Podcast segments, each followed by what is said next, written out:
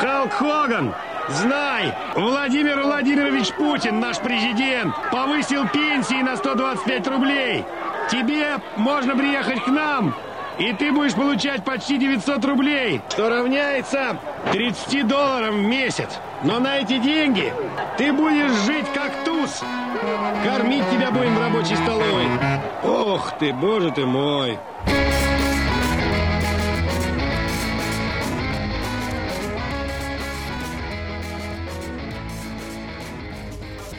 Всем привет, это подкаст «Деньги, Джоули, Драконы». Здравствуйте. Здравствуйте, Никита. Здравствуйте, Алан. Здравствуйте, Алексей. И снова здравствуйте, Никита. И снова здравствуйте, Алан. У нас снова, как вы догадались, если уже догадались или нет, неважно, у нас снова выпуск с гостями, и наш гость, как и в одном из предыдущих выпусков, это Алексей, таинственный рестлер, Рестлер в маске. Да, рестлер в маске, который не только сам занимался рестлингом, но и тренировал других рестлеров энное количество времени. Мы продолжаем. И даже, и даже налил воды в предыдущем выпуске подкаста «Деньги Джоули Дракона». Которой у нас, в принципе, и так всегда немало, но сейчас мы просто можем уже устраивать водяные шоу с китами, касатками и дельфинами. Я Важно отметить, да, я тоже хочу тоже ремарочку внести. То, что если кто-то захочет придраться, что деньги Джоули Дракона, причем тут рестлинг, есть как минимум рестлер Эль Драгон от Стека. Хорошо, Отлично, все совпало. Хорошо. И плюс это, этот выпуск будет также посвящен теме, как а, рестлинг, на чем же он зарабатывает. Так что и деньги мы закрываем. Ну и, конечно же, нельзя забывать энергетику, да, которую передает этот спорт, поэтому да, чуть-чуть да, захватили. Да, отлично. И давай в кассу еще корпоративного юмора добавлю. Если бы этот выпуск был бы пачкой чипсов, то они были бы со вкусом лука, потому что Леха еще один из авторов подкаста, лукового подкаста. И даже еще Ерор 404. Еще Ерор, это... Ага. Этого, вот этого я не знал даже. В общем, в общем, одним словом, ссылочку на подкаст нашего гостя вы увидите в описании к нашему выпуску. Возвращаясь э, к прошлому выпуску, да, стоит сказать, что мы обещали в этом рассказать про самих бойцов рестлинга, артистов, как их ни назови, рассказать про индустрию, как она зарабатывает, как она представлена в других странах, рассказать про Лешу как тренера, то есть чем он занимался, кто были те, кто вообще к нему приходил. Приходили ли родители детей своих, может быть, отдавали? Вот заберите, сделайте Было из него мужика дело. настоящего, чтобы вот... Мама, приезжай, ты меня забери. Это немножко другая школа. Она запрещ... Запрещ... запрещена. По крайней мере, потому что в определенных религиозных э, течениях запрещены песни и танцы. Ну ладно, это уже, ну, это уже совсем только, только поэтому. Да. С чего ну, начнем, что? коллеги? Я... я думаю, что мы начнем. Э, вот, вот я думаю прям, что нужно начать. Я прям не терпится еще с прошлого выпуска обсудить, об, обмыть косточки тех самых бойцов. У меня вот прям вот заготов. Я прям поделюсь сразу историей. Значит, когда я еще в школе в 11 часов вечера мне не давали спать, я говорю, ну сейчас еще 5 минут, сейчас еще 5 а там рестлинг только начинался, а я еще 5 минут, 5 И вот э, Николай Фоменко, значит, вот эти синие, там, темные, темный рестлинг, там что это был, WWF, наверное, да? Ну, как... Фоменко на самом деле комментировал э, несколько рестлинг-промоушенов. Он комментировал и WCW, и э, отдельное шоу Nitro, и WWF тоже он, по-моему, комментировал. Просто у, у нас э, на РУ-ТВ, на нашем, все это слилось в одну большую кучу, без разбивок вообще каких-то на различные промоушены, эпизоды и так далее. Как шло, так шло. Здесь не буду тогда за точность э, говорить, но, в общем, сюжет был следующий. Значит, в, конкретно в, этой, э, в этом рестлинге, в этой федерации, в этом, значит... В этом промоушене. В, в этом промоушене, да был такой таинственный персонаж, которого звали Стинг. Да, Это да. был мужик, значит, с длинными волосами, с э, раз, размалеванным э, белым лицом. В общем, я в тот момент, ну, это был, я не знаю, конец 90-х, наверное, да, э, я не особенно слушал музыку, и не особенно вообще разбирался в исполнителях, тем более западных. Так Поэтому вот для думал, меня вонючка, да, думал? Так вот для меня Стинг, значит, это одновременно исполнитель песен, вот, который, да, в Леоне саундтрек. Значит, это одновременно боец и в клоне. рестлинга. А? И в сериале «Клон». Ну, в сериале... Спасибо. Desert Trolls же. А, и одновременно еще один из участников группы KISS. Просто за счет внешнего вида. Да, и, да. внимание, и, внимание, и еще одновременно это еще был а, персонаж из фильма Ворон. Я понятия вот, не имел. Вот, вот это я и думал. Вот это я и себе и надумал, что это персонаж фильма Ворон, когда первый раз его увидел. Я вообще не мог понять, о ком идет речь. То есть, когда вот говорили Стинг, а он еще мелькал, я не все выпуски видел, и где-то он не принимал участие. Он там, значит, по софитам перебирался где-то под крышей, в общем, что-то там ворчал и уходил. Да, да, да, вот... да, да, очень круто, очень круто. Это был, короче, Кристофер Ли такой, буквально воскресший. Кристофер Ли, который, собственно, этот э, играл... Ворона. Э, в Вороне. Нет, этого, боже мой, ну как, какого же ворона? Сарумана. Да, да, да, да, да. Надо запретить одинаковые имена для людей. Точно, точно. Нужно хотя бы там, не знаю, единички, там что-то. Или как вот в чешском языке, с которым наш гость не понаслышке знаком. Стинджак. Чарки с гачиками, да. Я вас опять, наверное, второй выпуск про рестлинг, и я вас снова буду удивлять. Сейчас Стинг в свои э, 129 лет выступает. И выступает он на, на высоком уровне, его, его ценят? Он зарабатывает деньги? На старческом, все-таки на старческом, но он является одним из главных все-таки лиц промоушена AEW. Это сейчас Э, компания, которая появилась совсем недавно, причем появилась благодаря выходцам из рестлинг-индустрии, что довольно-таки ново. Да, у них есть очень крупный инвестор, это Тони Хан, который, э, ну, кто, кто захочет, тот погуглит, но, в принципе, у которого есть деньги его отца, и поэтому он с друзьями-рестлерами организовал свой промоушен довольно крупный, в который привлекли многих звезд э, знакомым многим зрителям как раз-таки по WWE, выходцы оттуда, из других крупных промоушенов. И вот Стинг там наравне с остальными является очень даже крупной звездой. Э, разумеется, в его возрасте проводить прям какие-то супер пятизвездочные бои уже тяжеловато. Э, для него нередко используют кинематографичные бои. Это новое течение в рестлинге, которое появилось, э, развилось даже скорее в период пандемии. Это то есть предзаписанные бои со всякими там кинематографичными вставками, опять же, с операторскими работами. Возможно, это из луча Underground немножко вырвалось. Вот. Но и парочку классических боев Стинг проводил, и я вам так скажу, что, ну, это достойно уважения. Я, когда сказал про кинематографичность, сразу подумал, вот эти вот короткие ролики, которые записывают ребята там на YouTube, где-нибудь еще в там, имиджбордах выкладывают, в всяких мессенджерах, не знаю, когда рестлеры бьются, да и неважно, рестлеры, там бойцы UFC, на них накладывают анимешную анимацию. Когда они там с разгона дорожка такая из огня остается, там большой Хадукен кулак кастуют внезапно, да-да-да. Есть такое. Ну это эффектно. И бой, бой прерывается песклявыми криками «Сэмпай!» Я понимаю, что тех персонажей, которые мы смотрели в детстве, мы только впоследствии узнавали, что их на самом деле зовут иначе. Тот же самый игрок это был Triple H, да? То есть да, почему он да. стал игроком, остается только э, Нет, он им не становился, это на самом деле прозвище. Какое? В смысле? А Потому а что, например, э, нет, Triple H это на самом деле аббревиатура. Хантер, Хеймсли, кто-то там. Хьюго Босс. Допустим, я забыл, к сожалению, очень стыдно, но да, это просто Фио. Это тоже не настоящие, тоже не настоящие, но все же. А, а The Game — это банально кличка, которая присуща очень многим бойцам в рестлинге. Например, тот же самый Sting, а, у него есть э, кличка The Icon. То есть он его Icon... Зовут, Стинг, на самом деле, ну как бы его, как это говорил на Б этот э, образ называется? Гимик. Гимик. А, а, Гина не Б, на G, да, гиммик. То есть у него есть гиммик, он Стинг, а как бы и еще кличка гиммику also known as... Это... Э, давайте продолжим нашу уже начатую традицию проведения параллелей между комиксами и рестлингом, потому uh-huh. что я люблю и то, и другое. В комиксах вот многие знают, да, например, Incredible Hulk. Amazing Spider-Man. Вот в рестлинге есть что-то подобное. То есть Iconic Sting, потому что он икона рестлинга, он чуть ли не самый стариканский старикан во всем мире рестлинга и так далее.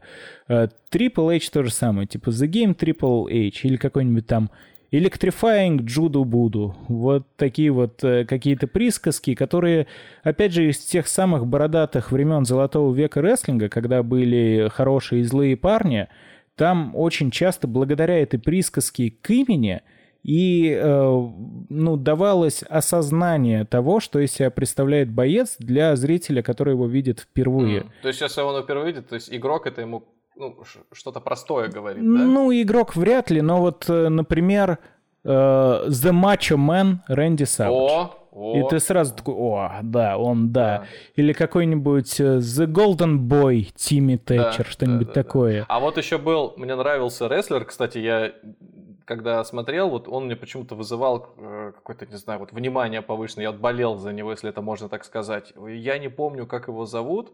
Помню, что он был из Канады, и кличка у него была Росомаха. Энди Уортон или, и, может быть, я путаю. Нет. Что ж ты вьешься над моей головой?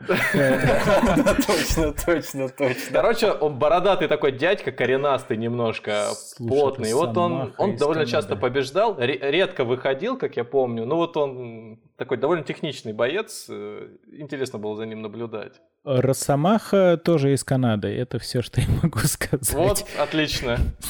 Но, и, честно говоря, не вспомнил. Не вспомнил. Самый известный канадец, э, ну, вот того века, той эры, это Брэд Харт. И э, сейчас, наверное, Крис Джерика, мне кажется. Ну, тогда тоже был Крис Джерика, это я точно его помню. Но вот есть еще один Назывался боец. Крисом Джерика. Вот такое ударение, да, да, да. А у него еще был прием Ерехонские ворота, когда он ноги Стены, кстати, они говорят, стены Ерехона. А, стены Ерехон, да, не ворота, да, стены. это болевой. Ворота чуть-чуть ниже, чем стены там, ну, судя по анатомии.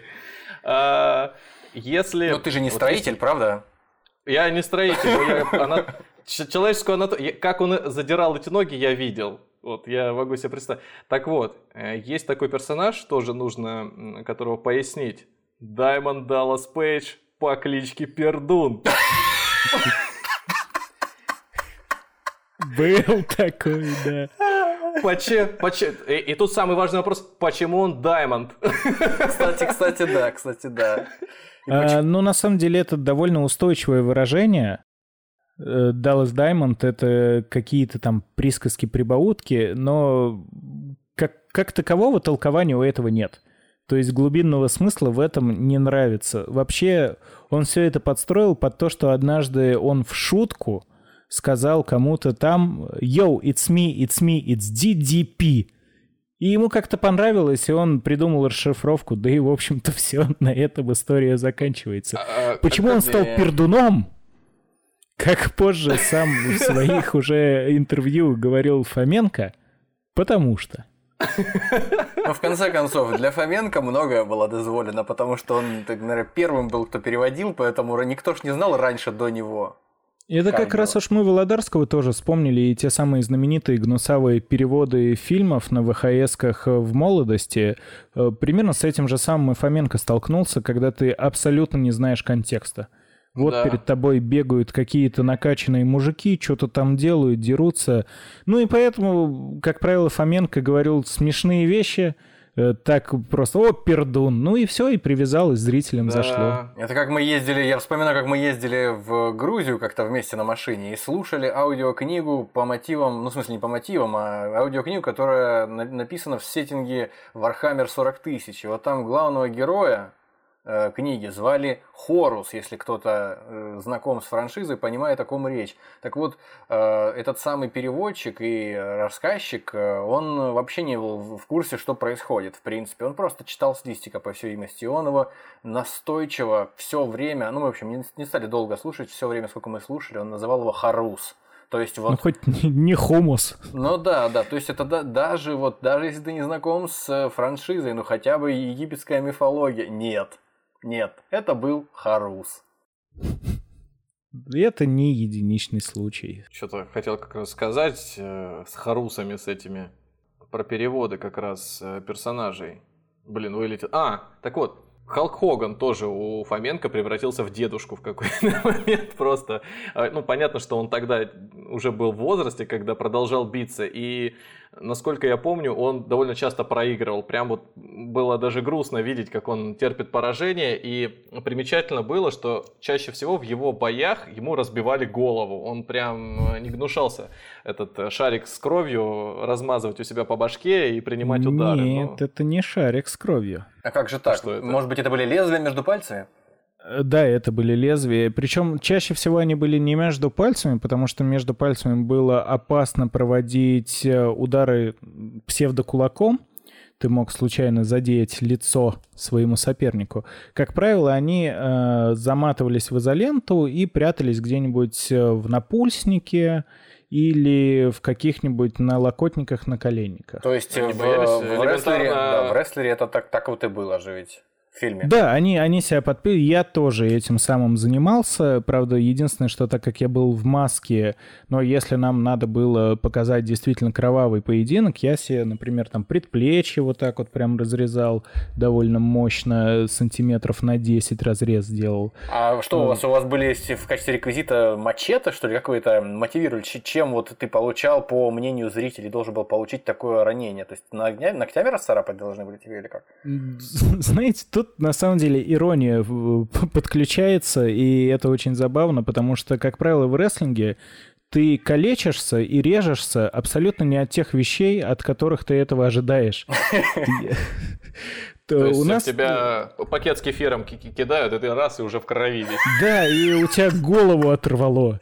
Или как в, извест... в известном, в известном сериале, да, на РТР, там женщина бросает яблоко в голову злоумышленнику, да, и заливается кровью. Ну, ты снайпер, Наташа. И вот э, у нас даже появилась теория о том, что э, в рестлинге дурачество наказуемо. У нас парень буквально завершил карьеру, после того, как э, выдал на тренировке пендаля другому нашему участнику тренировки. Он в этот момент немножко неудачно подскользнулся, подвернул ногу, и у него выскочило куда-то там колено. И он реабилитировался после этого 4 месяца, пропустил летний сезон и все такое. При том, что за неделю до этой тренировки мы с ним проводили очень э, сложное, в рестлинге это называется спот – какой-то очень зрелищный момент, который, как правило, требует долгой подготовки, и после него бойцы э, еще лежат какое-то время, потому что, ну, действительно, там кому-то может быть плохо, надо времени судье проверить, все ли вообще живы. Мы с ним провели такой спот, что мы полож... на стол еще положили стекло, и вместе спрыгнули, в общем, через этот стол со стеклом мы не пор... особо не порезались, ну, как бы немножко там что-то цепануло, э, были полностью живые, вышли потом после боя в раздевалку, довольны. И вот он приходит на тренировку, выдает пендаля и выворачивает колено.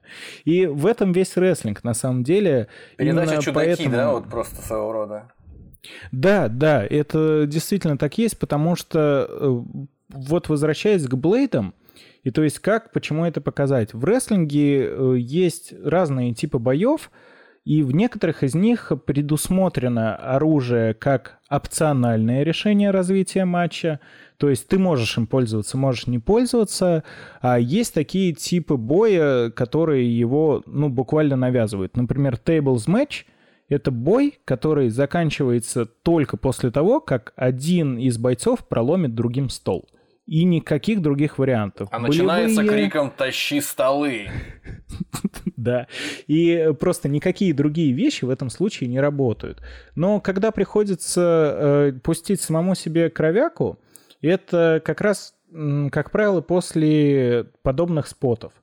То есть, если вы проводите очень зрелищную какую-то секвенцию, продолжительную, например, вы там карабкаетесь по стремянке наверх все это время, выдавая друг другу тумаков. Вот вы, вы это один из э, братьев Дадли. ну, кстати, лестничные да, бои. Многие вспомнят... Да, многие вспомнят эти времена замечательные, когда были братья Дадли, братья Харди, и которые постоянно между собой как раз вот эти вот бои со стульями, с лестницами и со столами проводили. А, но вот вы, грубо говоря, залезаете по этой лестнице наверх, подбегает какой-нибудь третий э, из ниоткуда появившийся вражина и скидывает вас. Вы там падаете через стол, разбиваетесь. Но так как эм, на самом деле там теоретически вы можете и не порезаться, а все-таки хочется добавить зрелищности. Но вы должны вы, порезаться.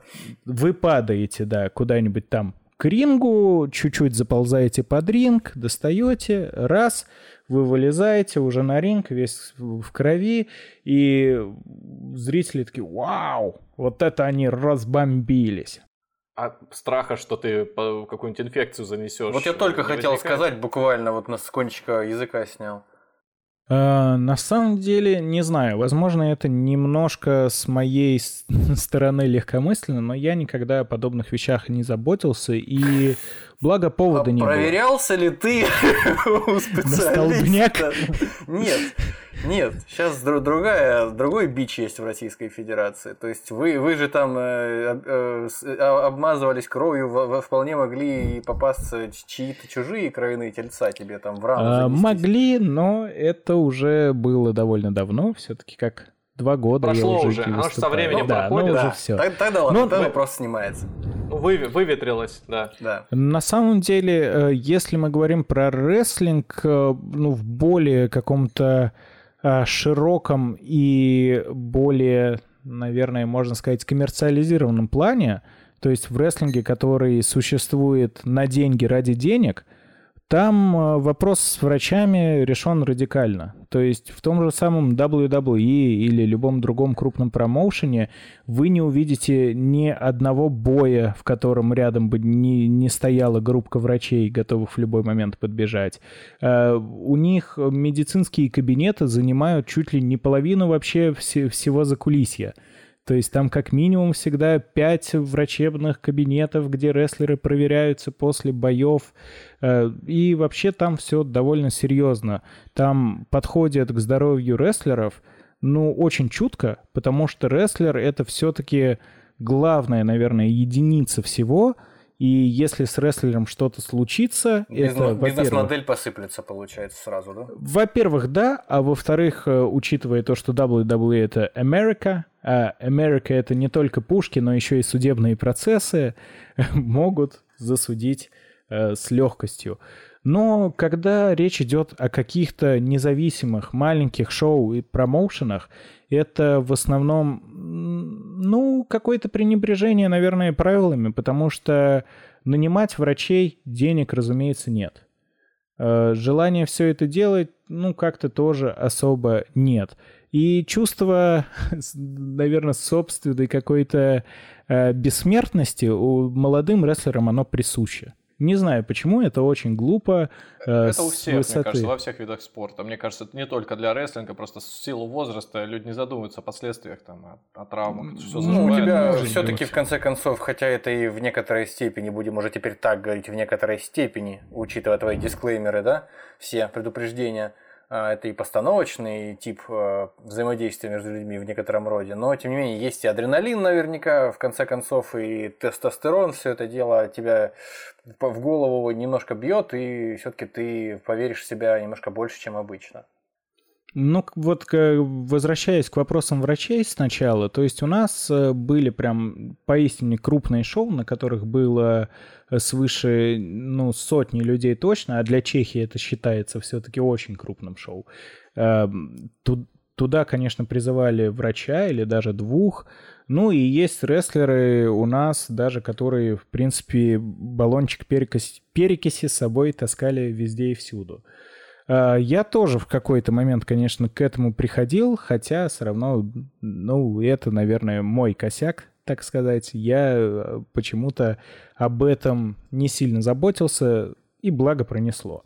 А вот возвращаясь еще, я хотел просто... Есть же промоушены, которые прямо специализируются на всей этой жести. Один из самых известных — это CZW — это промоушен, который э, прямо делался для того, чтобы показывать ультра-violence рестлинг, так называемый. То есть это сверхжестокий рестлинг, в котором зрители ожидают именно того, что они получат матч, в котором о голову будут ломаться люминесцентные лампы, щеки будут протыкаться шприцами, глаза будут резаться лезвиями, а, в ноги будут вбиваться молотком гвозди, рестлеры будут падать через, э, не знаю, тонну каких-нибудь острых колющих предметов вроде терок. И э, ну, и на все есть свой и, зритель. И, и, и от степлера вот эти вот скобочки тоже будут выколупывать потом из головы, да?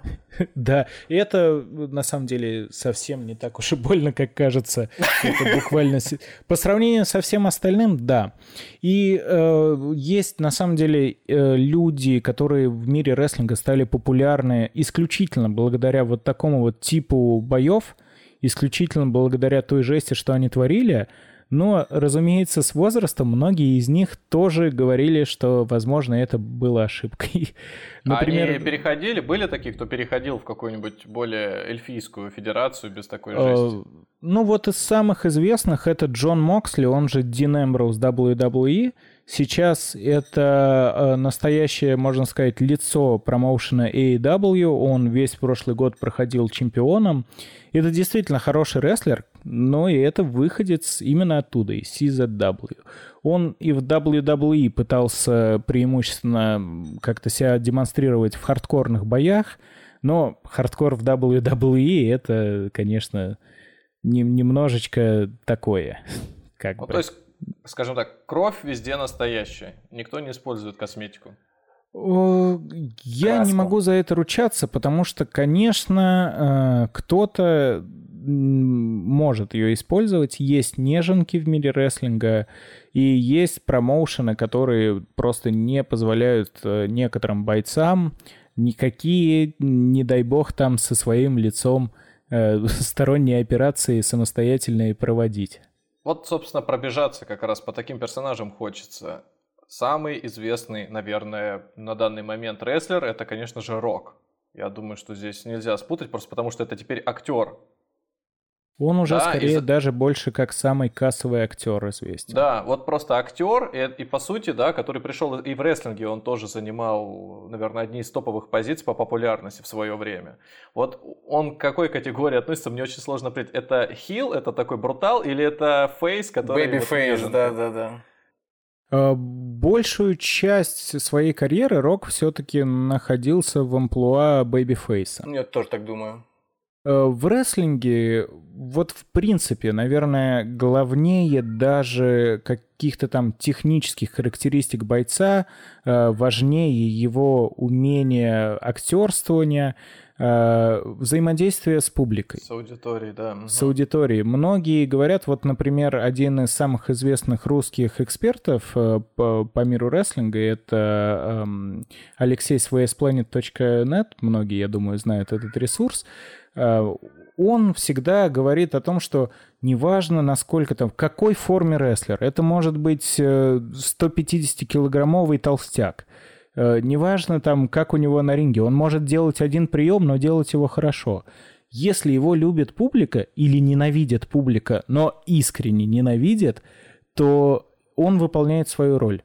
И вот э, Рок, это, в принципе, он в сообществе рестлеров называется как не иначе, как человек харизма. То есть у него неплохие атлетичные данные, он, в принципе, в отличной физической форме, я думаю, это видно и до сих Постоянно, пор. Постоянно, по-моему, он родился. Ну, да, да, да. Ну, что, он же в 14 лет был таким, что у него там и плечи длины, вернее, ширины такой же, как рост его. Я думаю, есть мало фильмов, в которых Рок не делает свои коронные подрыгивания грудными мышцами. Угу. И свои коронные щенячьи глаза вот с этими с поднятыми бровками домиком, да, или одну бровку поднимает, там что-нибудь такое. Рок выходец из э, самоанских рестлеров. Это вообще в WWE считается одни, одной из самых почитаемых каст, одной из самых именитых и уважаемых. И, э, разумеется, почти все они довольно-таки крупные ребята. И рок особо от них не отличается. Я себе Но... теперь э, представляю это все как, э, знаешь, в теориях заговора какие-то сообщества. Вот есть масоны, есть эти там остро, островитяне, какие-то каста их, и все они управляют тайно, управляют не только рестлингом, но и всем миром отчасти. А я себе это представляю, как вот тот фильм э, с э, этим самым с Жаном Клодом Ван Дамом, где он с представителями разных народов, там где-то далеко он в Юго-Восточной Азии сражался за... В поисках приключений? Да, в поисках приключений, по-моему, назывался, да. Знаете, а на самом деле Алан недалеко от истины ушел, потому что на самом деле э, в мире рестлинга вот это вот все присутствует. То есть то племя самоанское, из которого вышел Рок, и сейчас тоже одна из главных звезд WWE, возможно, главная, это Роман Рейнс, это э, выходцы из такой, ну вот именно семьи рестлинга, которые, если им что-то не понравится, если не понравится там их отцам, дядям и так далее, Рикиша оттуда же, Сика, это, ну, знаменитейшие люди в мире рестлинга, но э, куда более они популярны, не то чтобы популярны, их авторитет, он куда больше в закулисье. А и... этот э, Джейсон Мамо, он не из этих же? Да, да, кстати. Слушай, возможно, но он не связан как минимум именно с тем рестлинговским направлением. Да, возможно, да, да, он ну, самоанец, просто... он похож. По поводу Джейсона Мамо я хотел эту ремарочку вставить еще, когда ты про кровь начал говорить, которая льется рекой, там, в том числе и из, из, из твоих э, там, не знаю, лбов, щек и всего остального. Э, Дотракийская свадьба без пары тройки смертей считается скучной, так вот и тут тоже. Все верно. Э, вот, возвращаясь к этой мысли, то есть как я уже сказал, их влияние настолько большое, что если вдруг им что-то не понравится, и они придут об этом, об этом сказать, сам глава компании, ну, а то есть это действительно главный чермен всего WWE и прочие, все, вся верхушка, она испугается. Был случай, когда Роману Рейнсу не дали выиграть матч. Хотя вся его самоанская чита ожидала то, что он выиграет матч. Они пришли в WWE, может, позвонили, это я не знаю. И сказали, типа, да, и сказали, а что это? А, а что это такое у нас тут происходит? Вы что, нас не уважаете? И буквально на следующий день Роман Рейнс выигрывает титул. Ну, это есть, вообще, это вообще зашквар, конечно. Влияние великое. Они переиграли, что ли? Нет, просто, но он проиграл тот свой бой. Да. На следующий же день ему дают реванш. И в нем он побеждает. И он выигрывает. То есть это действительно иногда работает именно так внутри вот этой вот всей рестлинг-индустрии, что, ну, я даже не знаю, как это назвать, наверное, можно отнести это к классическому связи наши, всем известные, все по связям. Ну, слушай, это, это какие-то скандинавские саги. Да, то есть на, на, на этих на тонированных каноэ просто приплыли во, ребята. Во, во, и стали... Или скандинавские саги, в которых люди приходят на суд вместе, и тот, кто побеждает на суде чаще, кто приводит больше родственников, и чьи родственники выглядят опаснее. То есть, ну вот как-то так. То есть получается а... даже Винс Макмахон, он, так сказать, подстилка для этих э, саманских э, рестлеров.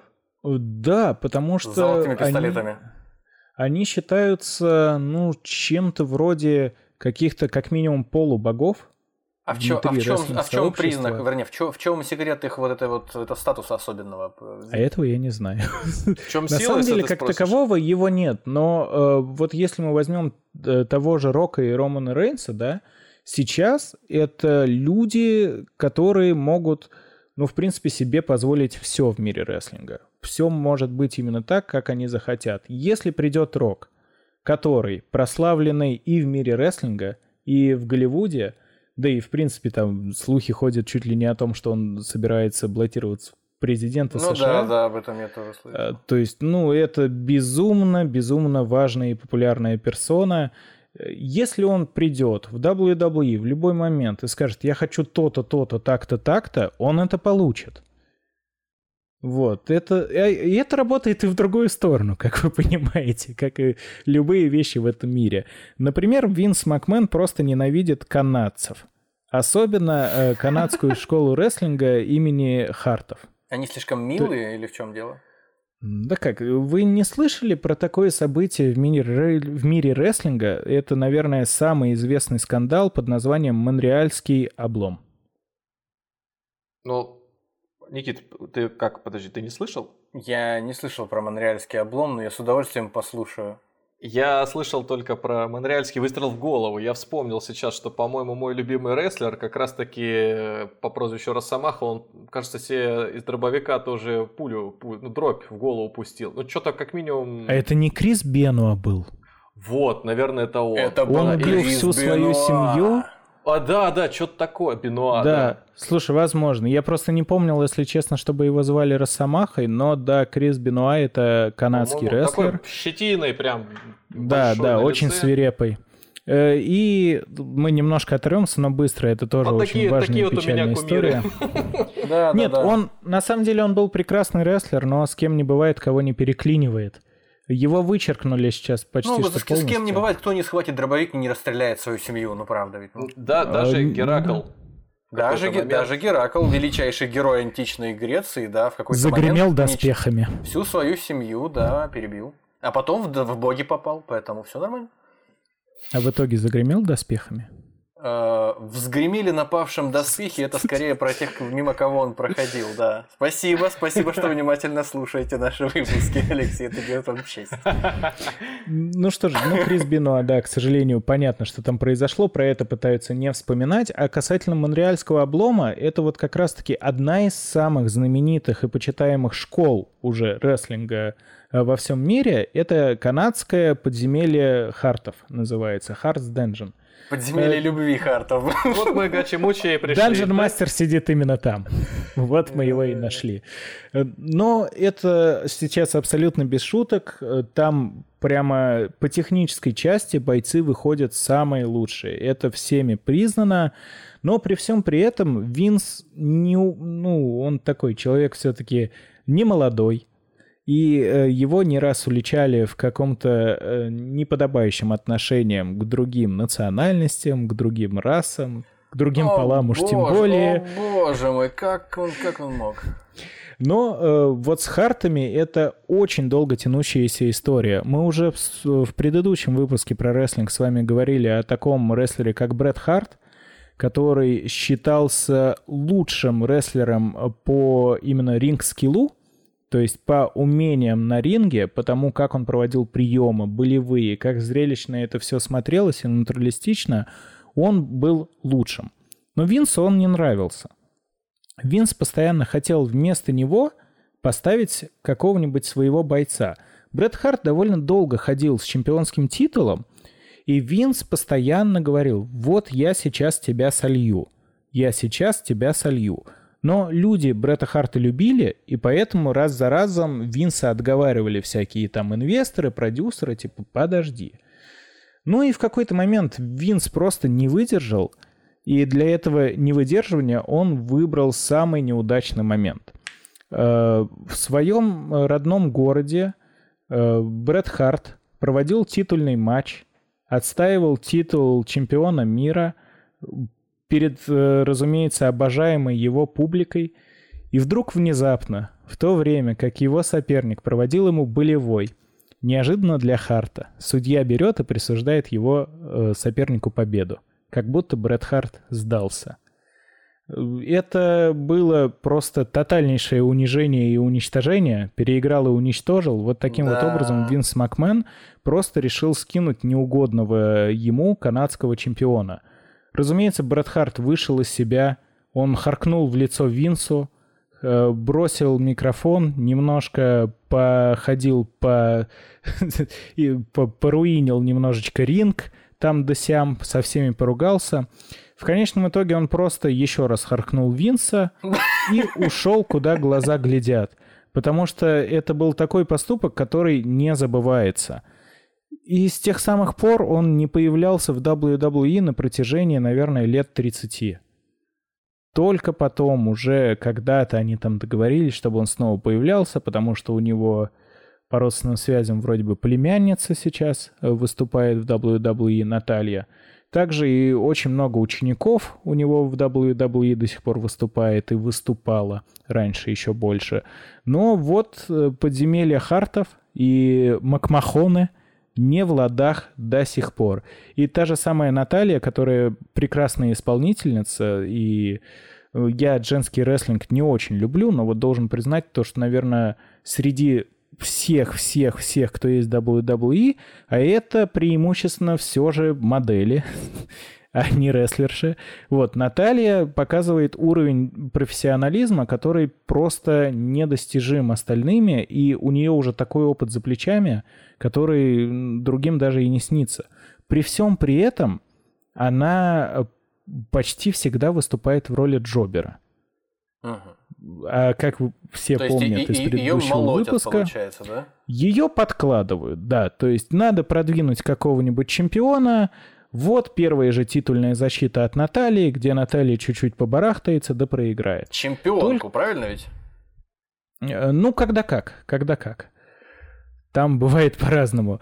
То есть ее могут... Появляется новый, новая какая-то дива, а в рестлинге женщин в WWE называют дивы. А, кстати, рестлеров суперстарс. Это вот их такая терминология. А, если приходит новая дива, дебютирует, дебют в рестлинге очень важен, потому что как себя зарекомендуешь, так, скорее всего, на ближайшие несколько месяцев тебя и будут продвигать или, наоборот, закапывать. Вот очень часто, когда кто-то дебютирует, под него точно так же подкладывают Наталью. Ну, слушай, глядишь, на твое счастье, женскую федерацию разбавят настоящими крепкими женщинами-трансгендерами, да, и как-то преобразится. Э, ты пошутил, но мне не смешно, потому что трансгендеры в рестлинге уже есть. А, серьезно? Ну, слушай, да. ведь, ведь в рестлинге, в отличие от э, соревновательного спорта, особенно того, который входит в олимпийскую программу, э, как такового какого-то э, ну, какой-то разницы в физических данных, наверное, если, ну, естественно, она есть, само собой, но она не играет практически никакой роли, учитывая, что ты рассказал относительно постановок, относительно договоренностей, да, Абсолютно верно мыслишь. И э, в рестлинге, в принципе, популярны такие виды боев, как, например, Давид против Голиафа. Девушка может как... победить здорового дядьку, там, предположим, да? Может, да. Или вот, например, я говорю, Давид Или против тетку. Голиафа – это чуть ли не карлик против гиганта. Э, может быть, вспомните Биг Шоу, тоже да, очень да. популярный который рестлер. чуть который чуть ли не за шею всех хватал там, да. Да-да-да. И есть Рэй Мистерио. Это мексиканский рестлер. Да. Это, Младший, кстати, мой любимый. Как говорили. Да, Джуниор, Джуниор, младшенький. Рэй Мистерио младшенький, да. То есть вот у нас есть Рэй Мистерио, у которого рост э, на тот момент, когда как раз у них происходил 54 фьюд. сантиметра. Ф, да, feud — это соперничество с Биг Шоу. У него там действительно где-то там 150 с небольшим сантиметров. И Биг Шоу, который 2 с хреном метра — и Рэй Мистерио побеждал Биг Шоу. Да, такое есть. Но тут э, немножко другой аспект подключается, потому что сейчас довольно популярный даже уже трансгендерный рестлер, я, это Sonny Kiss. Я, я, я предвосхищу, возможно, то, что ты скажешь в соревновательном э, классическом спорте, который э, предполагает соревнования на Олимпиаде, э, там предъявляют претензии по поводу того, что э, трансгендерные женщины за счет своих изначальных данных, э, тестостерона уровень и вообще э, антропометрия, они физически чисто сильнее, чем э, женщины цисгендерные. Соответственно, здесь, возможно, Э, трансгендерные э, женщины, выступающие в федерациях рестлинга, они просто красивее, что они лучше за собой ухаживают или что? Э, на самом деле, бы я сейчас слышу как какое-то эхо от прошедшей Олимпиады, по-моему, да? Не без того. А, а, а Никита же пишет тексты для ведущих центральных каналов, да, да, да, да. Но нет, тут, тут на самом деле все намного прозаичнее чем э, даже на прошедшей Олимпиаде в Токио, э, потому что есть банальное какое-то физическое вот это естество, которое не всем приятно. То есть, э, я думаю, то, что и в профессиональном спорте, оно примерно то же самое. Как говорится, если в дагестанского борца какой-нибудь трансгендерный борец упрется своим борцом, это никому не понравится. Ну или, по крайней мере, никто не подаст виду. Очень вряд ли. И вот в рестлинге на самом деле ситуация довольно схожа, хотя э, когда началась вся вот эта вот пора э, выходов из шкафа так, так. И так далее, рестлеры геи, конечно же, ну, заявляли о себе, объявляли о своей ориентации, и их показательно принимали, что все хорошо. Но для тех людей, кто следит за рестлинг-индустрией, Если посмотрите, все эти ребята куда-то потом внезапно пропадают. Мне страшно представить, сколько мы выпусков про рестлинг можем за записать, потому что мы уже много говорим, а я даже не чувствую насыщения темы, потому что у меня впереди еще вопросы про братьев Гробовщика и как же его красная пожарная машина Кейн. была? Кейн, да. Вот э, персонажи, которые, по-моему, вот когда ты не включишь э, рестлинг, неважно какого года, они всегда там будут, как эти талисманы своего рода. И, и, и, Правда, и всегда, да, и всегда не на коне. Правда, я помню такую легенду, что один, они оба братья, и один другого что-то там в пожаре Поджог, бросил. родители да, да, да. сгорели. Да, это такое было. Это вот, опять же, мы возвращаемся в те самые времена, когда Винс Макмен придумывал сторилайны. Это, это круто, Слушай, это круто. Так э, и была же легенда, что у него обгоревшее лицо, поэтому он носит маску. А Блин, а да, а сейчас они, он... Они, э, они Мартина читали, что ли, получается, этот самый... Э, гора приложил своего брата пса ну, в какую-то жаровню. Нет, это Мартин смотрел рестлинг и взял точно, точно. Так получается, нам не нужно было ждать, пока Мартин допишет пятую книжку, надо было просто ребятам, сценаристам сериала обратиться к рестлерам. Да, к Макмену, к Макмахону. К Макмахону. Ну, тогда такого было полно. То есть э, в те времена э, сценаристы очень любили какую-то мистику добавить, чего-то вот такого. Потому что, да, действительно, Undertaker, он, в принципе, как, ну, гробовщик, он всегда позиционировался как что-то немножко паранормальное. То есть он там, его убили, и вот он опять встает, и проводит свой коронный прием. Да, доходило и до такого. Сейчас рестлинг по большей степени стал чуть более реалистичным. То есть вот такие вот сюжеты, они остались где-то на рубеже двухтысячных, сейчас всплывают очень редко и в каких-то, ну, ответвленных, так сказать, То есть сейчас сюжет такой, это клерк, э, потерявший работу в 2008 году после кризиса 2008 года. Есть такой сюжет. Себе... А, есть, спасибо. Сейчас один из рестлеров основного ростера, э, Барон Корбин его зовут, э, Боже, у него сейчас прекрасно. действительно идет, на самом деле, довольно необычный и интересный сюжет про то, как э, вот этот вот Барон Корбин, некогда э, выигравший престижный чемпионат Король Ринга, именующий себя Король Корбин, он потерял все, его кто-то там кинул на афере, возможно, он финика вкладывался, мы возможно, не знаем, потому возможно, что да. примерно, примерно в те же времена он внезапно пришел на шоу э, в грязной подорванной рубашке, сказал то, что у него украли все деньги, забрали все из дома, что-то списали за долги, и вот теперь он почти на грани банкротства, он стал просто клянчить полтиннички у других рестлеров, у зрителей. Это действительно неплохой образ, и сейчас больше стали они жизненные. Потому что раньше, конечно, что вытворяли сценаристы, э, был еще чем-то схожий с гробовщиком рестлер Бугимен. Возможно, кто-то помнит. Это как раз-таки э, русскому человеку особо не, ну, как-то ну, Баба-Яга, как мы знаем, переводится. Бабайка. Бабайка, бабайка да, скорее, бабайка. да. То есть ну, это что, такая Джон, пугалка... Джона Рика, никто не смотрел, вы что? Пугалка, которая выползает у тебя из-под кровати. И вот был похожий рестлер, который действительно выползал вот так вот в каком-то э, тумане, в дыму на арену. У него изо рта сыпались черви. Вот такого раньше было очень много. Сейчас, Слушай, конечно, скажи, а как относятся к этому зрители? Неужели зрители все настолько погружены в вот эту вот э, атмосферу этой франшизы, или как это назвать, что просто вот они не отдают себе счет? То есть, ну, они видят реального человека, или они не воспринимают его как реального человека в основном. В США, наверное, классический такой случай, да? То есть человек приходит на э, сражение этих двух каких-то там, или 22 э, рестлеров, собралось там, ну и как я себе представляю, огромный какой-то стадион или огромный какой-то, не знаю, там Кремлевский дворец съездов, э, вариант США, но там собралось 10 или 20 или 30 тысяч человек, и они все готовы обманываться, да, то есть получается, они накладывают какой-то бэкграунд этот выдуманный на этих людей, не воспринимают их как реальных людей. И это на самом деле нас возвращает немножко в конец предыдущего выпуска, когда мы обсуждали три типа зрителей – надо добавить, что еще есть четвертый, которые просто хейтеры, но это уже получается не зрители. Э, да, в рестлинге на самом деле э, воспринимают его по-разному, потому что те же самые дети, большинство из них Ну, считаю то, что все это происходит в действительности, но, разумеется, это дети. У них немножко свое восприятие мира, оно еще не переломилось об суровые жизненные обстоятельства какие-то, им все это воспринимается куда проще.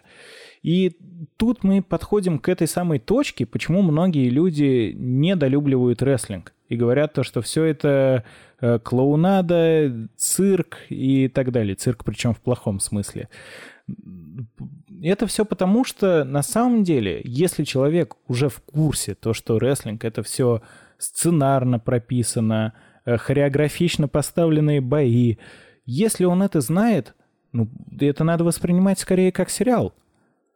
То есть э, тут должен быть грамотный подход. Ну, если уже вот престолы, которые Мартина мы упоминали, ну, там же что-то, да. Фантазия фантазией опять же, но люди смотрят, так почему, если э, в сериале может э, быть какой-нибудь король ночи, почему в рестлинге не может быть гробовщик? Это же все-таки шоу, там никто особо не претендует на реализм и не просит в это по-настоящему верить. Но это именно надо воспринимать, и тут мы подходим к еще одному важному термину в рестлинге, который называется кейфейп. Так-так. Это э, термин, который обозначает то, что все происходящее в рестлинге, его персонажи, действия на ринге, сюжеты должны восприниматься как часть вот этого единого целого. То есть кейфейп... Модное слово это... нарратив, да? Да. Это именно то, что сохраняет целостность этого шоу и э, не то чтобы заставляет, но э, просит в него поверить. Скажем таким образом. То есть, условно, для рестлера что такое кейфейп?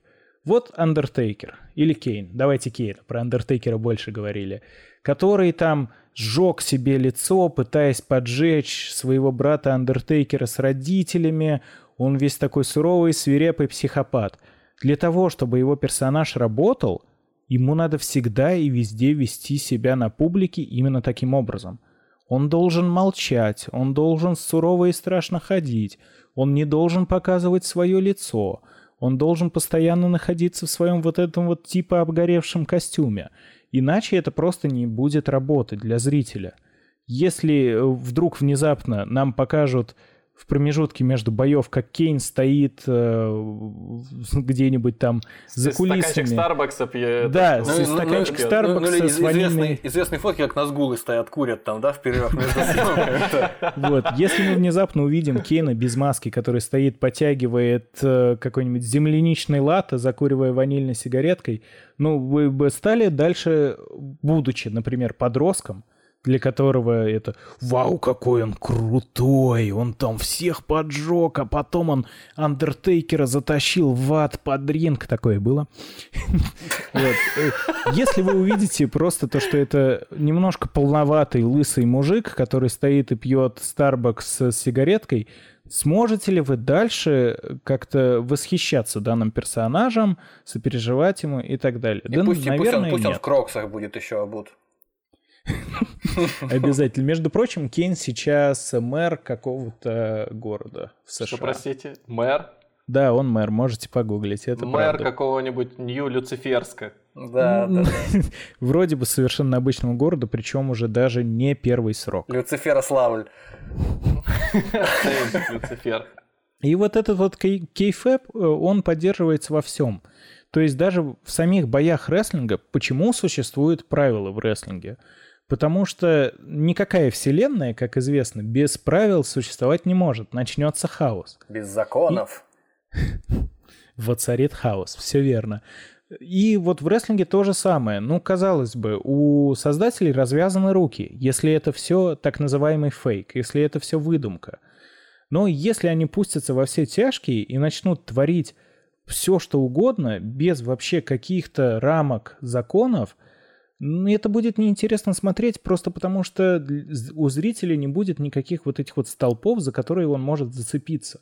Если мы знаем то, что в рестлинге на ринге нельзя убивать, нельзя там никого пырять ножом, и по результату матча соперника надо удержать на трех, до трех счетов на лопатках или победить болевым, зритель должен это воспринимать за чистую монету. Вот он кейфейп. То есть у нас создается кейфейп, реального какого-то единоборства. Вот, и это как раз то, к чему мы подходим, почему это рестлинг э, entertainment, э, то есть спортс entertainment. Вот, потому что это все еще спорт, но он развлекательный, где пересекаются нарратив и борьба. В и этот момент, именно... да, извини, извини э, в этот Продолжай. момент вот э, мне хотелось бы, пока все-таки мы не ушли опять в, в дебри, поинтересоваться, как проходят тренировки, как людей готовят к этому, потому что вот ей-богу постоянно кажется, что вот сейчас э, где-то начнутся вот эти вот какие-то полеты на трапециях под куполом цирка и музыка на на на на на на на на на на на на на то есть их как-то физически готовят специально или то есть каждый выбирает для себя кто-то в тренажерном зале потеет а кто-то наоборот ничего не делает пиво там спасасывает предположим в это же время а потом они просто собираются и отыгрывают по сценарию в том же самом спортзале то есть как ты вот допустим тренировал ребят вот приводили к тебе мамы сынков своих предположим. Дочек, кстати. Дочек Один приводили. Вот, да, да, да, да. Ну, сынков, да, сынков на этот самый, на ВОК водили, видимо. К тебе, к тебе дочек, естественно. Это ж Чехия, все хорошо. Э, ну, это на самом деле довольно-таки сложная и долгая история со всеми этими тренировками, потому что на деле это вовсе не так весело, как кажется. И именно из-за этого львиная просто какая-то доля людей, которые приходят на тренировку по рестлингу, надеясь на что-то, отваливается. У нас действительно, э, и насколько я знаю, это примерно везде одинаково работает, у нас отваливалось 9 человек из 10. Ничего себе, какой Потому сеанс. что люди насмотрятся рестлинг по телевизору, навоображают себе, как вот они уже прыгают с третьего каната, делают тройное сальто назад, приземляются, выигрывают титул, толпа ликует. А на деле они приходят, и где-то полгода, э, а то и больше, это для каждого человека персонально, они изучают азы. И рестлинг, это, наверное, прям отдельно надо отметить, он кардинально отличается даже от всех других боевых искусств. Э, на моем личном опыте были такие Если примеры, когда... Да, да, окей. Э, нет, я и говорю, что он именно отличается. Это не боевое искусство, это спортивное развлечение.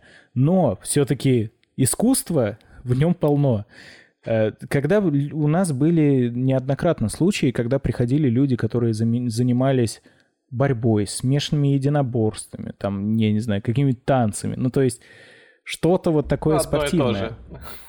Почти да. Для ну, меня да. да. Ну, у нас же, вот, у нас например... же друг акробатическим рок-н-роллом занимается. Ну что, ты не знаешь, как это серьезно?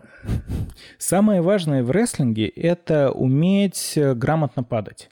Это основа основ. В рестлинге это называется бамп. Ну, то есть это дословно падение.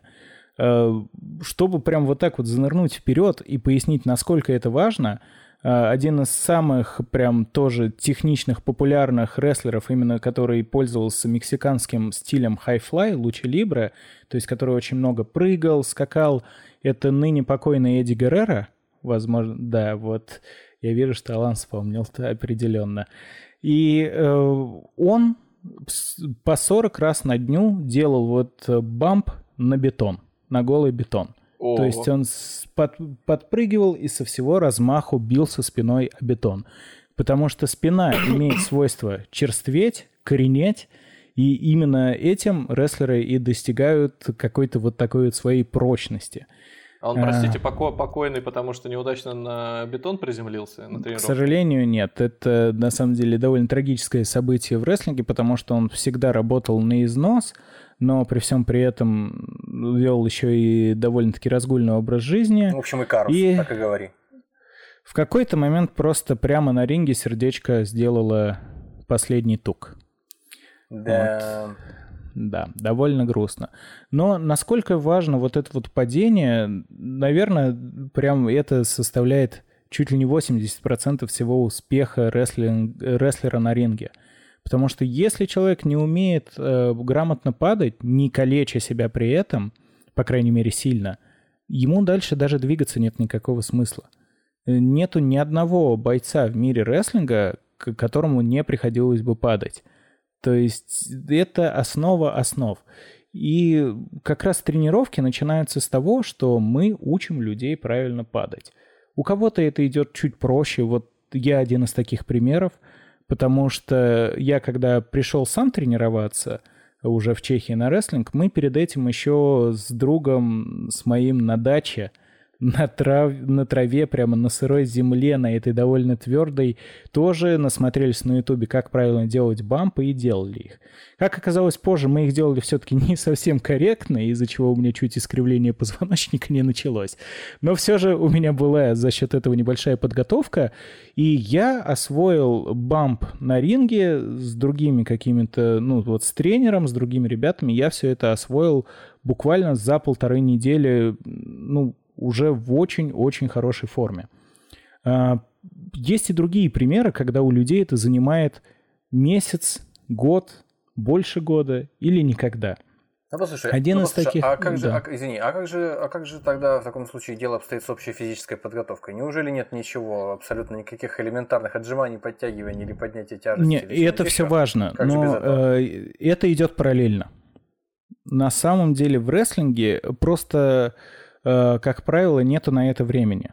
Это и так довольно долгие и энерго, и времени, и трудозатратные мероприятия, тренировки по рестлингу. Они, хочешь не хочешь, занимают ну, часов пять иногда. А если э, ринг еще надо поставить и собрать, то это на все 10 затягивается.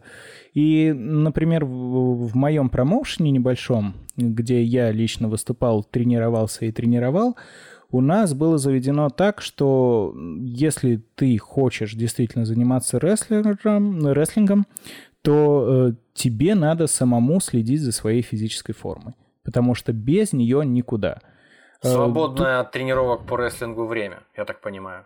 Да, потому что тренировки по рестлингу очень ограничены по времени, и тратить время на отжимания, приседания, побегать попросту нет смысла. Исключительно в виде разминки.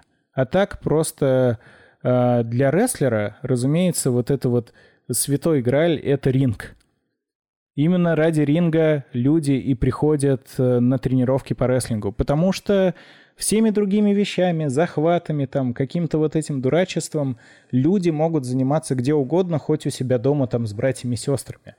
Ну Но... хорошо, так ты ведь, ты понимаешь, э, я почему тебя постоянно перебиваю, потому что мне интересно это, ну, скажем так, в некотором роде с профессиональной точки зрения, потому что э, если ты хочешь преподнести этот вид человеческой деятельности как нечто, что выходит за пределы э, какого-то циркового представления, да, тем более такого в дурном смысле, в таком случае я себе это представляю как не только м, интересные, красивые прыжки и э, всякий э, трэш-ток там, да, который идет в перерывах между ними, но и все-таки некое подобие навыков борьбы, которые человек должен хотя бы элементарно себе представлять, чтобы это не выглядело, ну, пардон, порнухой какой-то уж совсем. То есть, э, чтобы человек имел хоть, хоть какое-то представление о захватах, о приемах, о бросках, об ударах. Иначе это просто будет выглядеть максимально смешно, даже если мужик пришел просто здоровый, просто тупо здоровый мужик. Такие бывают. Люди ничем не занимался всю жизнь, такой здоровый конь. Но ну Поэтому Кушал интересно, много каши. Да, просто интересно, неужели нет никакого внимания в сторону вот этого? Это первый вопрос. А второй вопрос.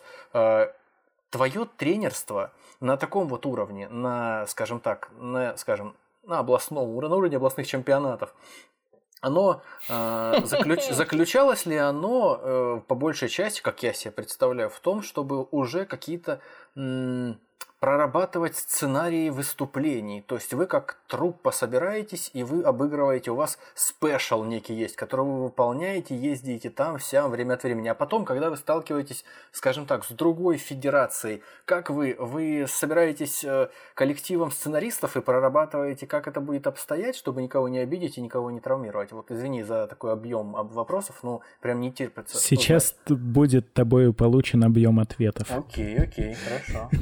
Ну, ну, давай завершим с физической формой, с подготовкой, потому что... И какой порог? Возможно... Какой порог? Вот с чего ты начинаешь, можешь прийти? Или ты вообще можешь прийти ни с чего начать? Вот, это как раз то, о чем я и хотел сейчас поговорить, потому что очень грамотные замечания по поводу физической подготовки, и без нее совсем уж прийти в рестлинг нельзя.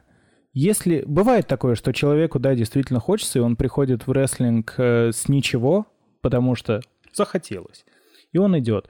Но такой человек не будет допущен к рингу, пока он не приведет себя хотя бы в более-менее удовлетворительную форму. Но это сейчас мы говорим про мой опыт и маленькие промоушены, которые живут исключительно за счет себя и не являются какими-то коммерческими организациями. То есть там внешний вид бойцов, э, их физическая подготовка — это, в принципе, э, дело тренеров и самих бойцов.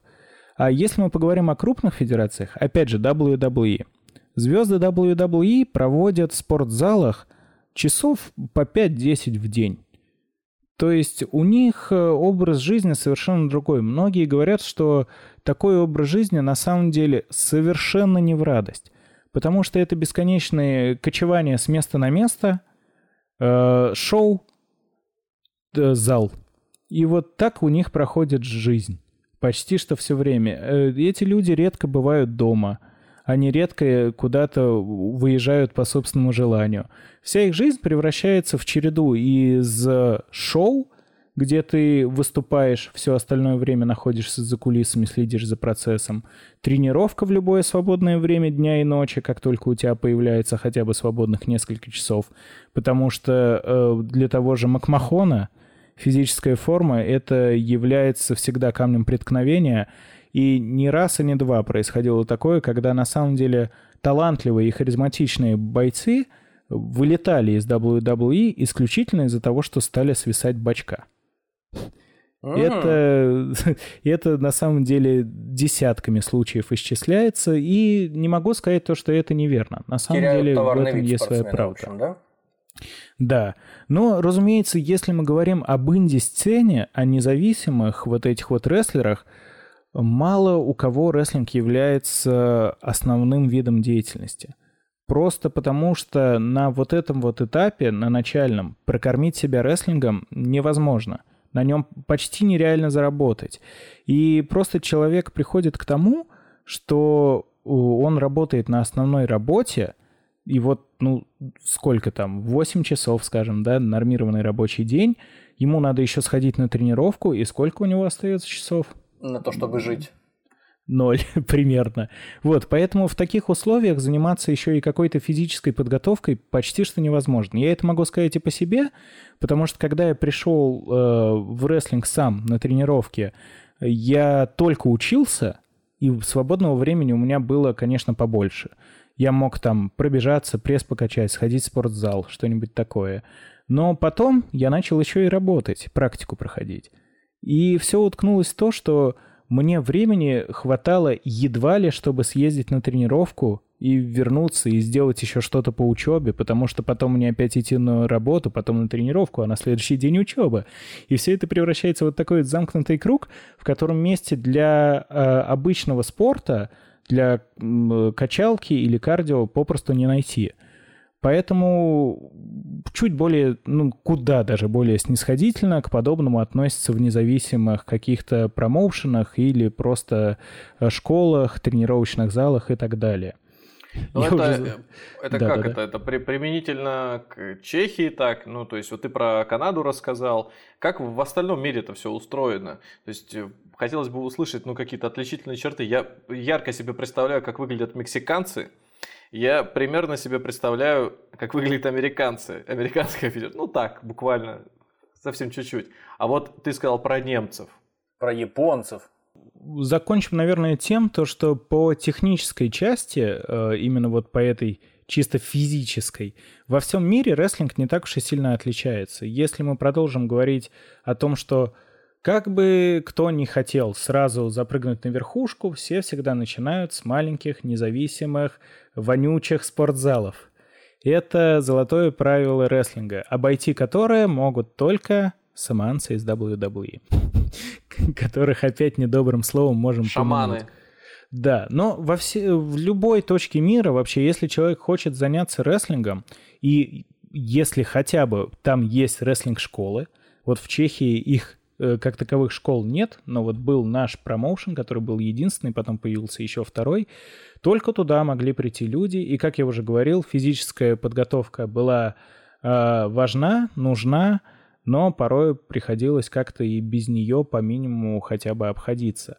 Э, самое важное научить человека падать, и вот когда он уже проходит этап с тем, что он э, может бегать между канатами минут пять, не запыхавшись и не умерев, когда он может 10 раз подряд резко пад падать э, и вставать, и не умирать, тогда уже, разумеется, начинается подготовка всем приемам, всем вот этим вот техническим вещам, вроде болевых заломов, каких-то wrestling так называемый, то есть когда один прием идет за другим, бойцы из одного захвата переходят в другой, реверсируют эти захваты. Это очень-очень тонкая наука, и чем опытнее тренер, конечно же, тем больше он сможет э, передать своим ученикам, но очень немалую, на самом деле, роль тут играет талант, потому что есть ученики, которые схватывают буквально за месяц и, э, ну, можно сказать, уже даже приближаются на уровень вот своего тренера,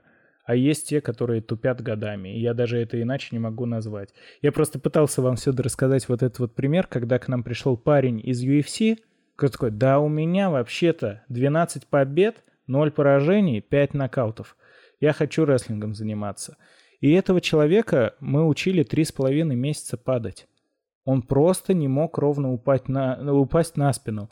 Он падал на задницу, он падал на плечо, он падал на голову. Он не мог перебороть свой страх и ровно упасть на спину как надо плашмя, чтобы был звук, чтобы был хлопок. И вот с этим приходится бороться.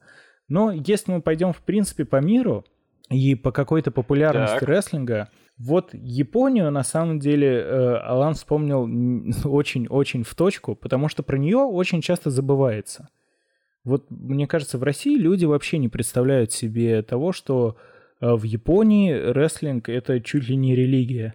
Хм, Я смотрел в детстве э, Федерацию бои Бусидо, и мне на данный момент кажется, что это рестлинг. Вот, хотя вроде как это спорт нормальный, то есть не без всяких сценариев и прочего, ну то есть как нормальный, классический. И вот мы тогда на снегу, я помню, пытались повторять эти поединки, тоже боролись, там эти заломы, болевые приемы после школы. Это прям вот у нас целый, целая зима так проходила. Насчет после школы я вспомнил, что когда мы все засмотрели до дырок эту кассету, о которой я говорил в прошлом нашем выпуске, VHS-кассета с э, трехчасовыми значит, записями бо, бо, боев под, э, под патронажем э, значит, Николая Фоменко, мы разобрали себе погоняло всех этих ребят. Я не помню, Кто какие были конкретно был? у кого, да. И я, по-моему, был Чак Паламба. Почему-то я не знаю почему. И я просто помню присказку Фоменко насчет того, что Чак Паламба не любит, когда негры сзади. вот. Боже мой, я посмотрел на Чака Паламба. Ну, одно лицо практически. Ну да, да. Чуть более вьющиеся волосы. Ну все, теперь мы знаем, где живет Алан и где и как выглядит Никита. Да, практически все. Вот люди, которые задают А вопросы, я не говорил да, еще, нас... что я вырезал э, из прошлого выпуска этот, этот момент. Черт. Нет, ну... Да, да. Ну то есть, если даже вот. ты вырезал из прошлого выпуска, то мы не дали тебе слишком сильно уйти от этого разговора. Хорошо. Внезапно Япония. Так. Э, страна, про которую, ну, как-то в голову приходит скорее какое-то аниме, самураи, что-то вот так сумо. вот. Сумо. Сумо, да, все верно, уже мы вспоминали. Дзюдо. Грендайзеры и, и все вот это. Э, мало кто, вот э, как минимум в СНГ, я замечал, думает о том, что на самом деле рестлинг в Японии это в топ-3 самых популярных стран для рестлинга во всем мире – наравне с Америкой и, разумеется, Мексикой.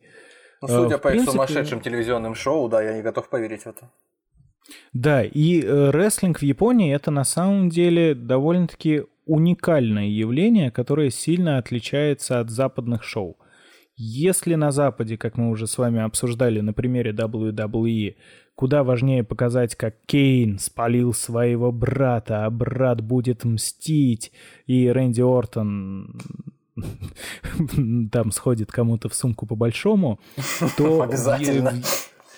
В, Японии, для которых, э, в принципе, очень-очень не ново возводить все в культ, а для них вот рестлеры — это что-то из разряда суперлюдей. То есть для них рестлеры — это по-настоящему супергерои. У них очень многие мечтают стать рестлерами, но все-таки добиться какого-то успеха в этом сложнее, потому что японцы как минимум жестят. Я думаю, э, много кто слышал о том, что японцы очень дотошные, трудолюбивые люди, и в рестлинге, как и во всем другом, у них это э, точно так же выражено очень явно. Потому что э, японский рестлинг, он считается одним из самых жестких, самых сложных и самых, э, как бы сказать, изумительно выглядящих, выглядящих с точки зрения техники и всего подобного. То есть а для, они это воспринимают совершенно не как какое-то банальное шоу для развлечения. И вот, наверное, именно в Японии Entertainment уже подходит чуть меньше. Потому что они рестлинг воспринимают намного-намного серьезнее. Взять хотя ну, бы сценарий, зрителей. Сценарий, подожди, ну сценарий тоже Э, есть? Сценарии присутствуют, да. Но вот никаких того, что мы обсуждали на примере WWE, как там Stone Cold железные яйца забивает Винса Макмахона уткой э, в больничной палате, такое там встречается крайне редко. Это еще учитывая то, что многие знают, насколько японцы странные ребята Ну в да. плане вот всех этих шоу, реклам и так далее. Там, наоборот, Рестлинг? наоборот, утка забивала бы Стивом Остином Винса Макмахона. И все под музыку. И анимированное. Ну, Да, но вот почему-то к рестлингу у них совершенно другое отношение, и это выражается на зрителях, что немаловажно, потому что э, если в Америке зрители приходят на шоу, и это прямо настоящая культура э, этих болельщиков, ну, она вообще в Америке развита и в том же бейсболе, да, когда там чуть ли не семьями ходят, как на праздник. На рестлинг, Хорошо когда... Да, хорошо покушать курочки, корндогов. Вот, когда на шоу WWE, там фанаты начинают какие-то кричалки между собой перекрикивать, выдумывают какие-то слова. В общем, развлекаются как могут. На э, рестлинг-шоу в Японии люди сидят с каменными лицами и неотрывно, просто ни на секунду не отрывая взгляд, следят за тем, что записывают. и это не шутка. Это действительно так. Они прямо за этим следят. Они следят за каждым движением, за каждым ударом. Почти все время во время вот поединков э, в Японии с- стоит тишина. Слышно только, как бойцы мутузят друг друга. Как они по вот этим вот уже потным, усталым, разбитым телам бьют ладошкой, и это разносится наполовину Токио, этот звук. И Не томи, если... есть аниме или нет? Тяжело сказать. Я так не берусь. Но э, если вдруг в японском рестлинге кто-то зарукоплескал, и прямо толпа разошлась, это значит произошло какое-то супер-пупер важное событие. Что-то просто во что сложно поверить. И у них э, практикуется так называемый strong style. И это стиль рестлинга, который, ну, почти что запрещен во всех остальных странах мира, и тем более в WWE, хотя у них и есть представители, вот сейчас вот Шински Накамура зовут. Но там его ужали до каких-то совсем незначительных размеров. Э, Strong Style — это такой стиль рестлинга, когда бойцы чуть ли не в натуральную силу наносят удары, захваты там и броски. Ну, прям хорошо. Мне нравится, как это звучит. Я, пока вы говорите, загуглил, естественно, чем же мне еще заняться, да, а, аниме-рестлинг, и там аниме для фанатов рестлинга, топ-10. Я не могу это описать, как это выглядит вообще, но, то есть там даже вот по обложке просто нарисованы девочки миленькие, которые пальцем показывают, ну, обращаются как к зрителю. Я подмигиваю, я, я не понимаю, ну, то есть одна другую бросает, там какие-то тигр, а, тигр-маска или маска тигра, там мужики в пиджаках, и у них э, на головах эти ти- головы тигров. Ну, то есть... Вот здесь уже нормально. Вот здесь настоящий рестлинг. Не то, что ты сейчас расскажешь. Да, я Молчание, тишина. что-то вообще Это, не как, то. да, клю- клюква, ты говоришь. Кстати, подожди, Да. а Бусидо, который я упоминал, это не рестлинг, это именно... Слушай, я бусидо. правда не знаю. Вот честно. Там потому что реально тишина. Вот, э, Я реально кофе тут- знаю. Да, и кодекс я знаю Бусидо. Вот Тоже есть. Ну, э, то есть, э, несмотря на то, что присутствуют такие элементы, как э, аниме-рестлинг, и, в принципе, есть, разумеется, у японцев, как всегда, их вот это вот модное новое слово «cringe». Uh-huh. Например, у них есть федерация рестлинга DDT, которая славится своей абсурдностью. Например, один из лучших японских рестлеров последних 10 лет Кота Ибуши – Э, про, Благозвучное там, имя, звучит как музыка для русского уха. да, поэтому, может быть, запикайте. Боже упаси. Это человек, который считается, его называют, вот опять же, присказка, терминатор рестлинга, потому что он очень жесткий, очень крутой и всегда вот такой вот несломимый. Но этот человек проводит уже третий десятиминутный матч против резиновой куклы. Вот так. Он, то есть, Слушай, там имитирует с ней рестлинг. Кстати, я сейчас уточнил свой запрос. Блин, сегодня я прям это Google машина какая-то. Точно. И вчера, и сегодня. Поисковый агрегатор. А, этот Бусидо реально есть э, Union or Wrestling Force International. То есть про рестлинг, короче, Япония. Видимо, Там очень много я... промоушенов. Да, да, видимо, это один из них, я смотрел, потому что мне по ощущениям кажется, что это не очень похоже на спорт было, и вот наряд, в котором они выходили, ну, по крайней мере, экипировка очень напоминала рестлинг. И я к чему ты сейчас сказал про куклу, я вспомнил, э, был какой-то парень, рестлер с э, зеленым носком на руке. Э, Сантино не... Морелло, это кобра у него была. А, кобра. То есть он надевал да. э, зеленый носок себе на руку, и вот его, видимо, удушающий удар, удар, укус кобры. Не удушающий, видимо. он изображал, да, как будто кобра вот так вот поднимается резко и кусает.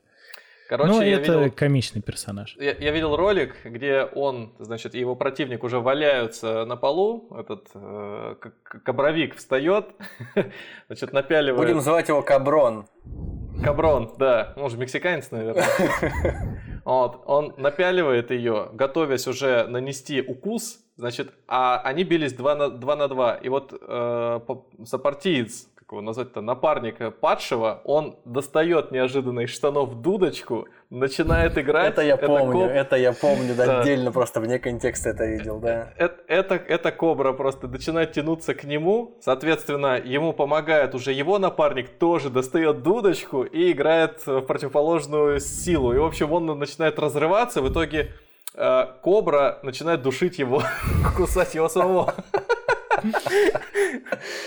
По-моему, по-моему, все рассудил выбегающий откуда-то карлик, который ломает парня с дудочкой, вот противника. Ну, а дальше уже, уже не Скорее важно. всего, Хорнсвогл э, его звали. Такой, у него был образ лепрекона маленький ирландский карлик. И был сюжет, то, что это на самом деле бастард Винса Макмахона. Да. Это вот с тех самых времен, когда у Макмахонов были вот эти вот все инцестуозные движения. А ты, Никита, что-то еще про «Игру престолов» говоришь. Это «Игра престолов» — это вторичное произведение после да, сюжетов и, в рестлинге. Игра Макмахонов.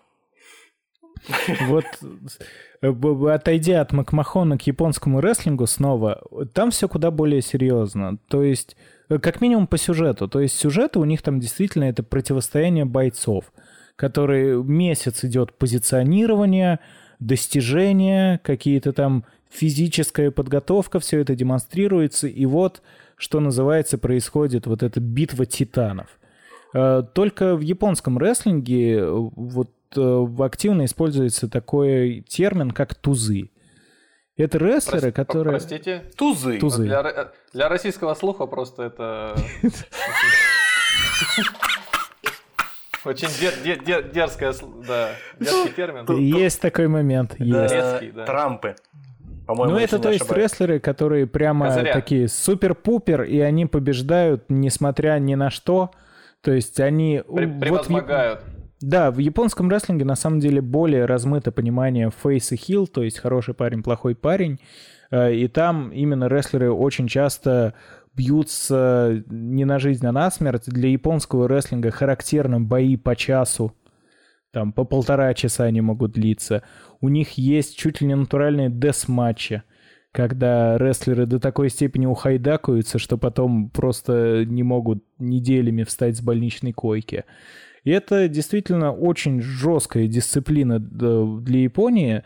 Ну, разумеется, вот такая вот на, на донышке толика дичи японской тоже присутствует но она для Японии, в общем-то, смотрится довольно органично. В статье про японский рестлинг э, на Википедии еще попались три чемпиона. Одного из них зовут Набухика Такада. Набухика. Он выглядит как э, космический нацист, э, собственно, у него большая фуражка с э, смешным игрушечным орлом, сигара и трость. Вот, ну, при, соответственно, форме э, соответствующей черной. А на втором месте там стоит Супер Вейдер.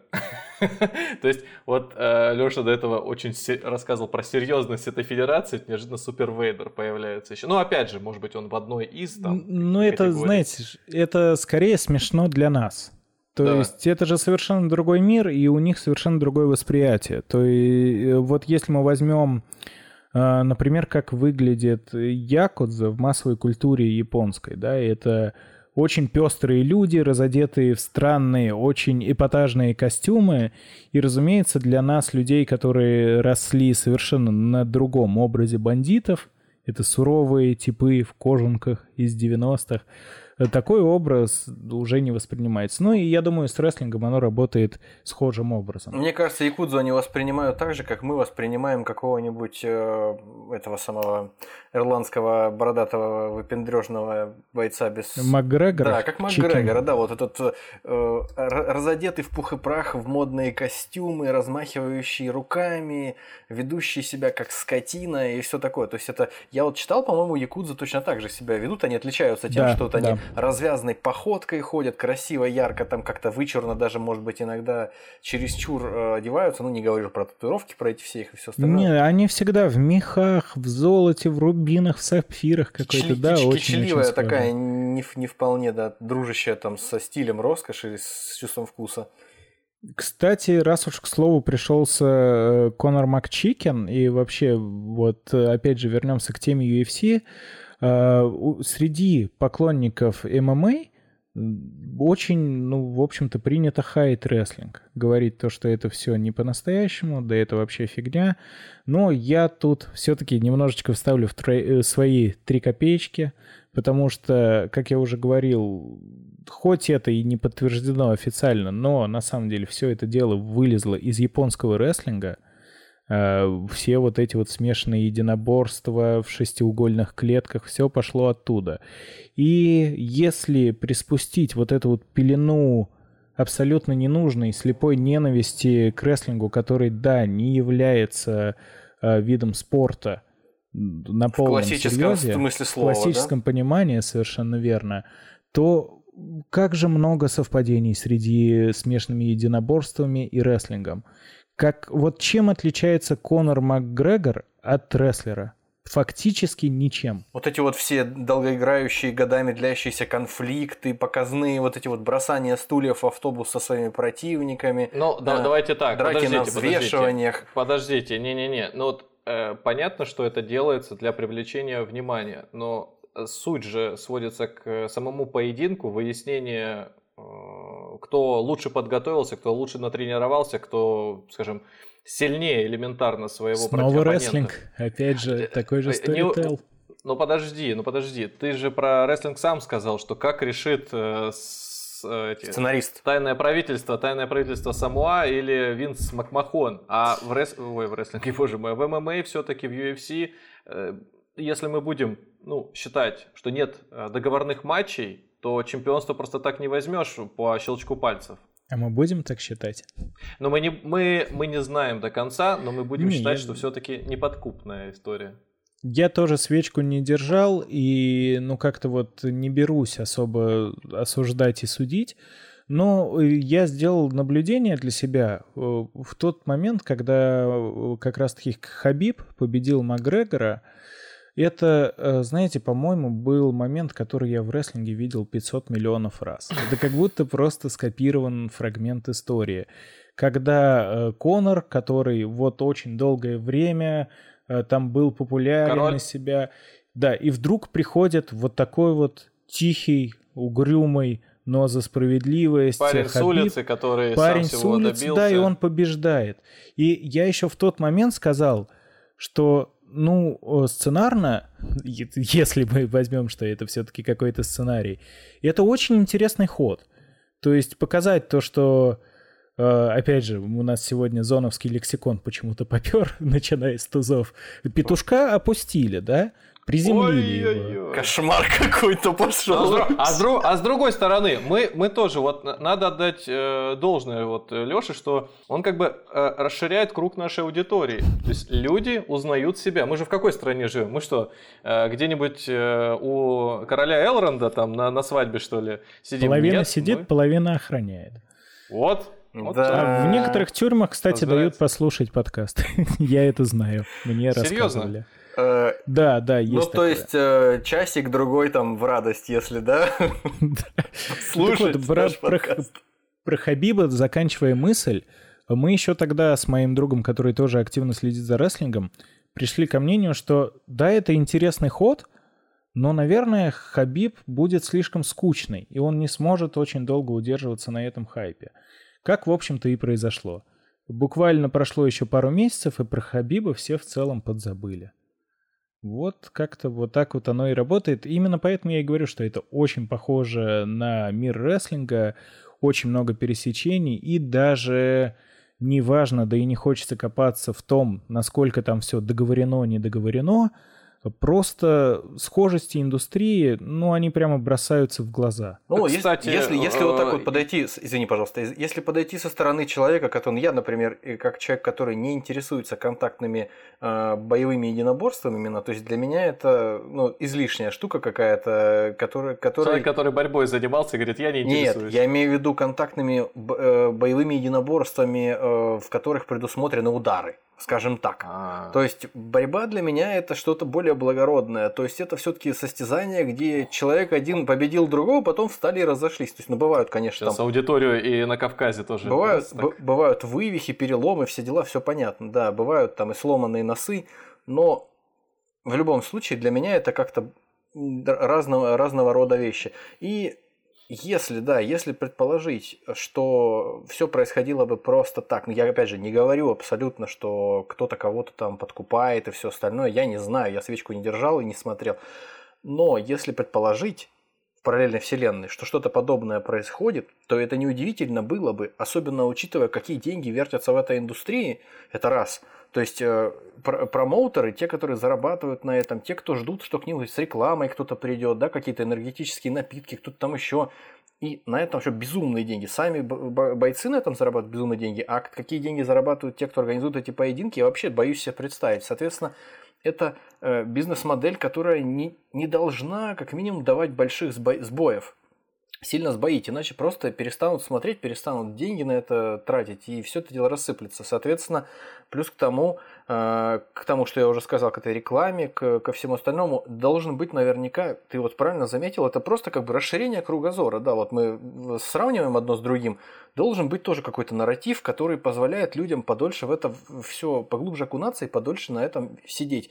Вон, мы знаем же, как вокруг э, Нурмагомедова сформировался просто полурелигиозный культ какой-то, который за то, что кто-то там о нем выскажется не так, как надо. Он, допустим, по-моему, Тина Канделаки что-то там сказанула в свое время, и все, там на нее какая-то грязь полетела. Такая, ну, слушай, ты немножко не, не, в ту сторону, не, ты я, сейчас я, этот, я, орудие я, направил. Я, я к тому, что Алексей сказал по поводу того, что есть некие ну, взаимосвязи между разными ну. ви- видами деятельности, скажем. Вот. То есть театра- театрализованная какая-то составляющая.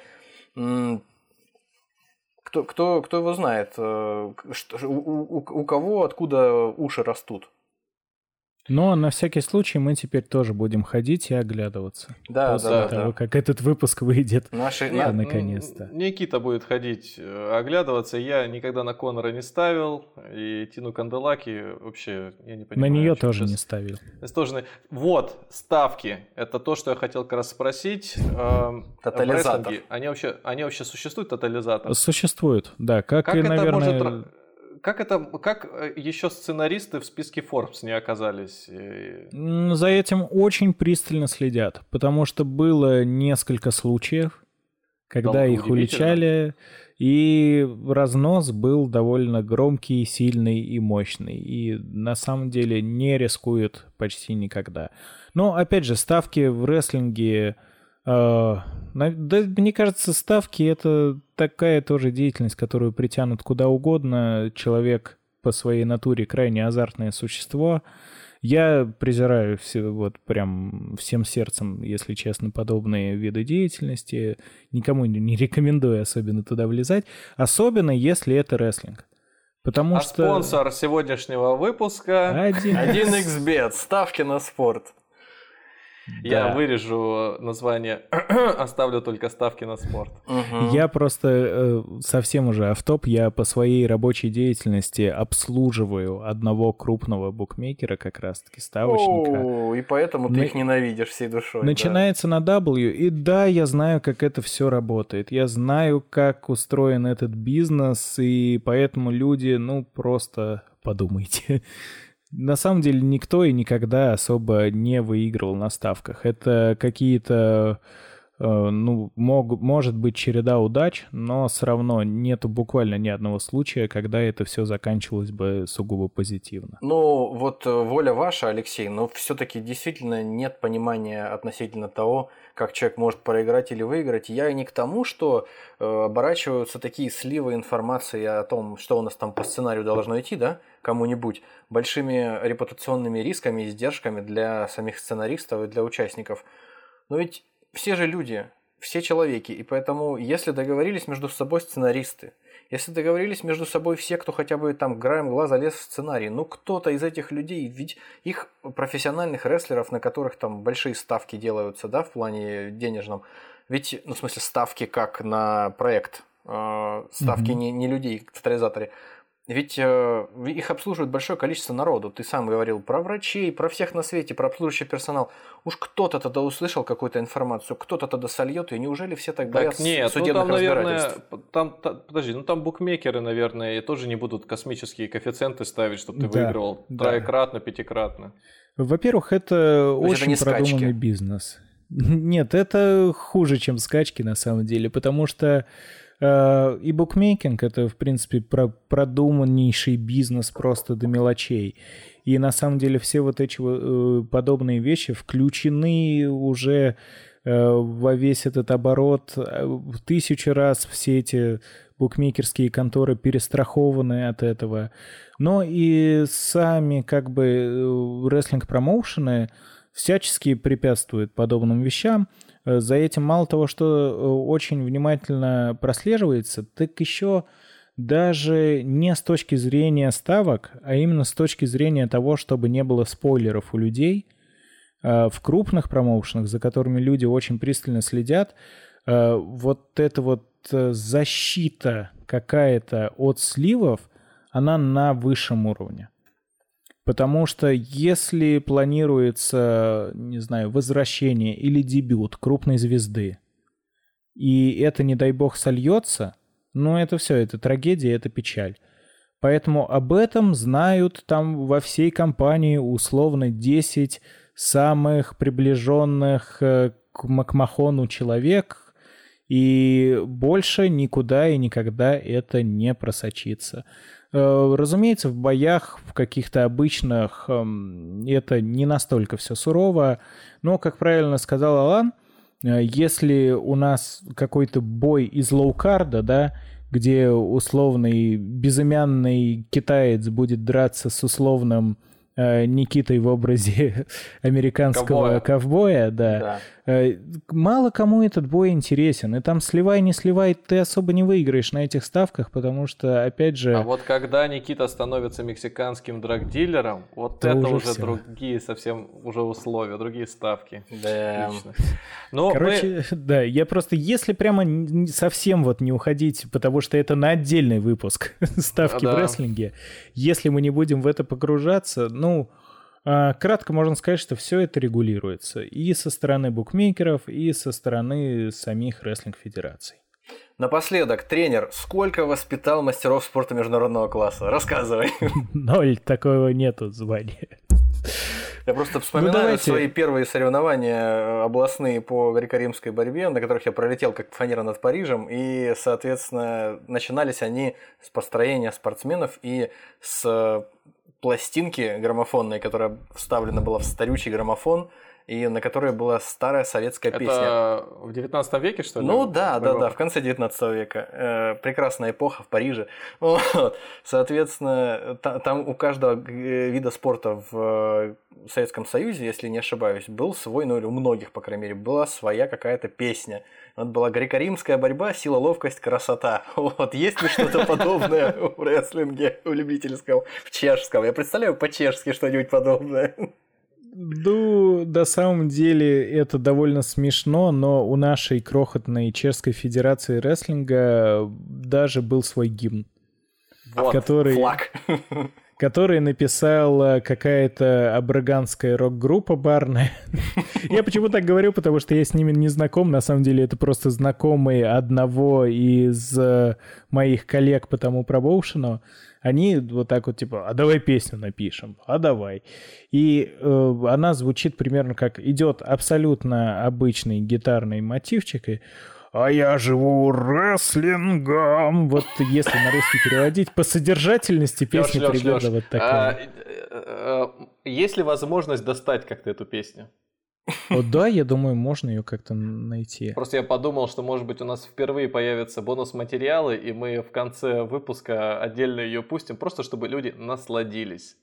Это вот как, как обычно мы говорим спасибо тем, кто дослушивает до конца, а здесь мы еще подарок сделаем такой приятный.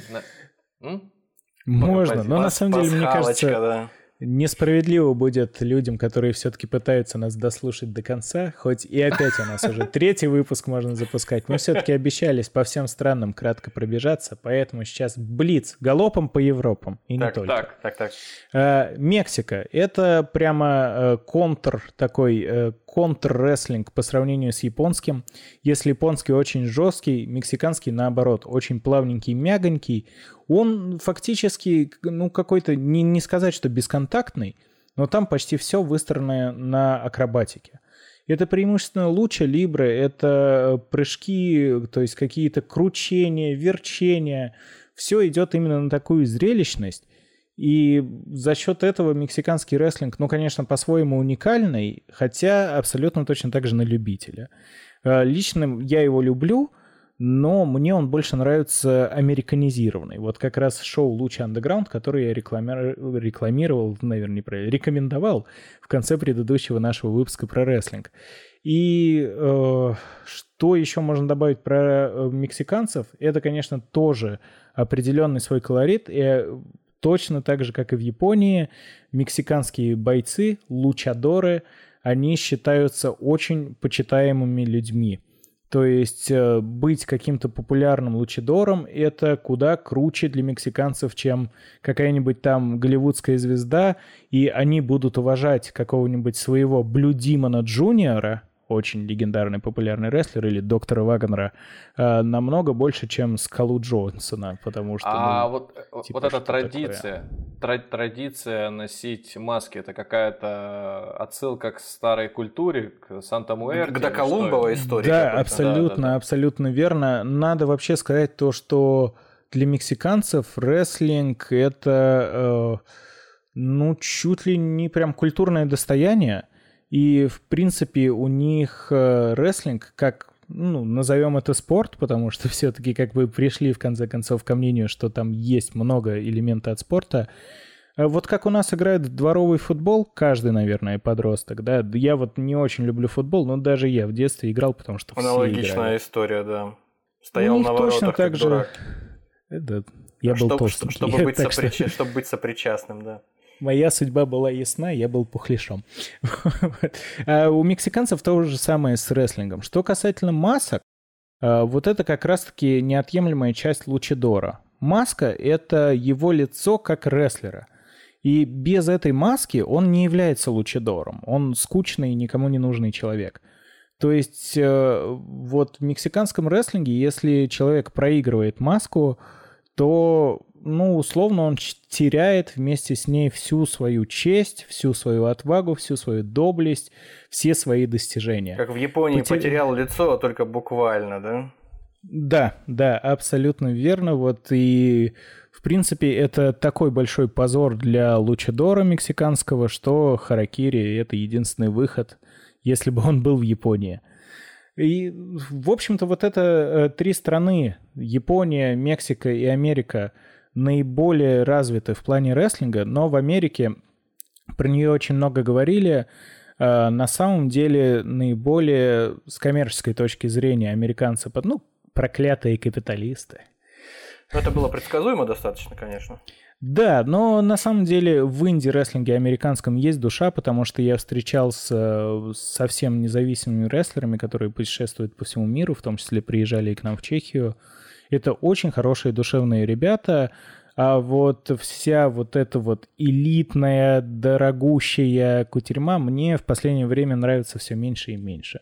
Отмечу Канаду, которая какими-то своими прямо популярными, известными промоушенами не славится – но славится рестлинг-школами. Почти что все американские рестлеры, все суперзвезды будущие, э, в основном приходят именно из канадских школ.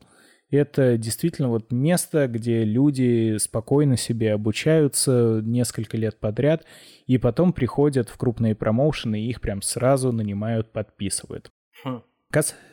Касательно Европы? М? Любопытно говорю. Интересно, про Канаду прям необычно.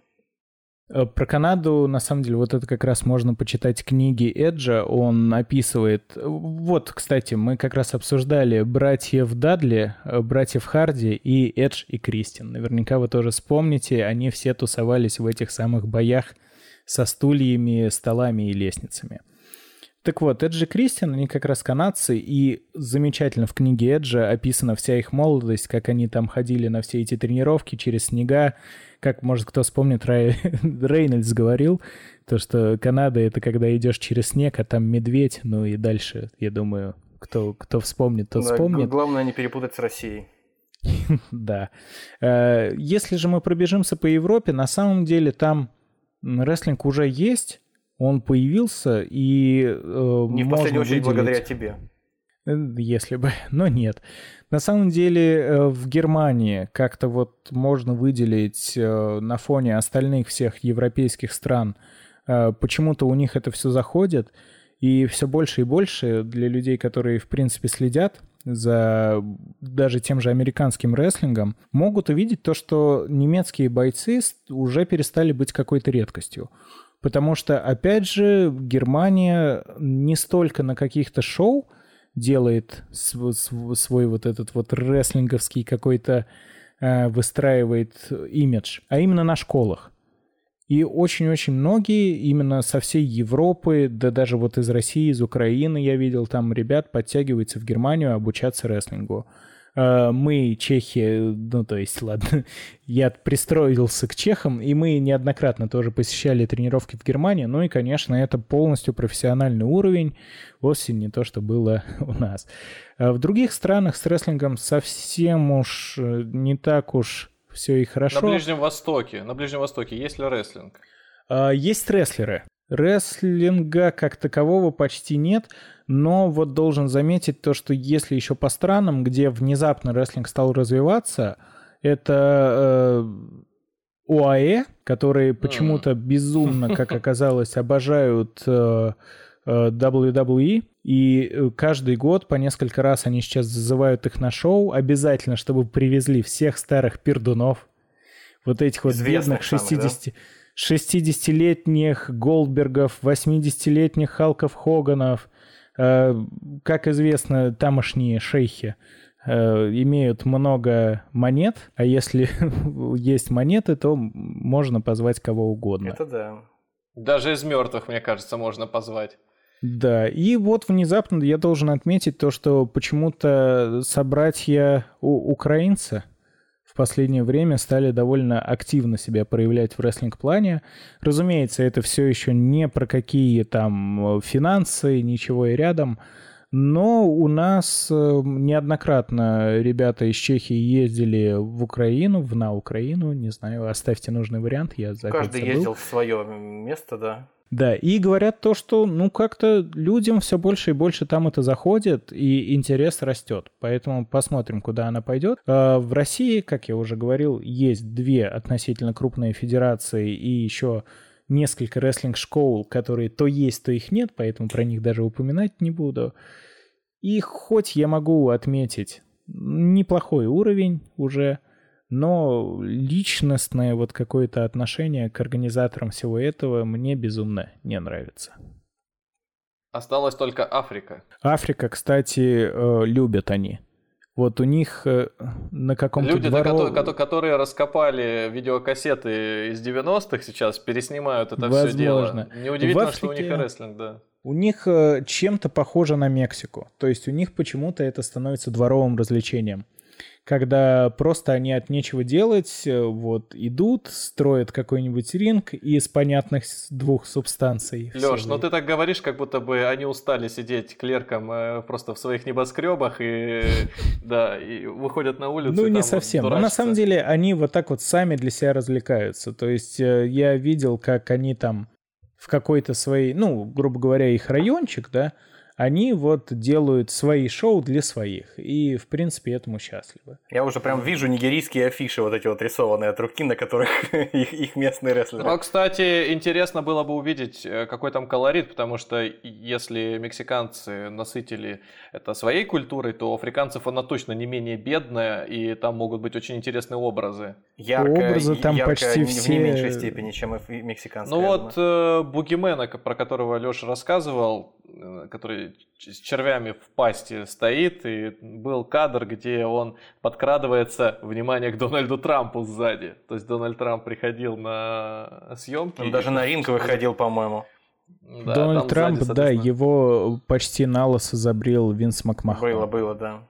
Было. И вот раз уж мы заговорили про африканцев, э, во-первых, не так давно в WWE был чемпион из Нигерии, Э, с корнями нигерийскими, но все же достижения.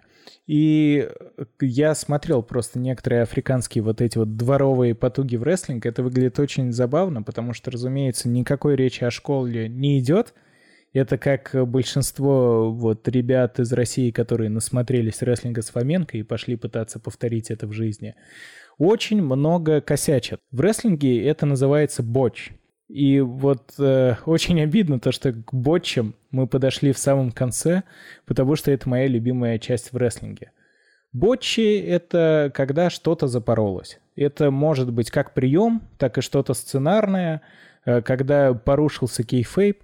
И вот ради ботчей э, люди, которые уже очень глубоко закопались в рестлинг, э, отчасти там и держатся — Потому что это самое смешное и веселое, что в принципе может быть в рестлинге.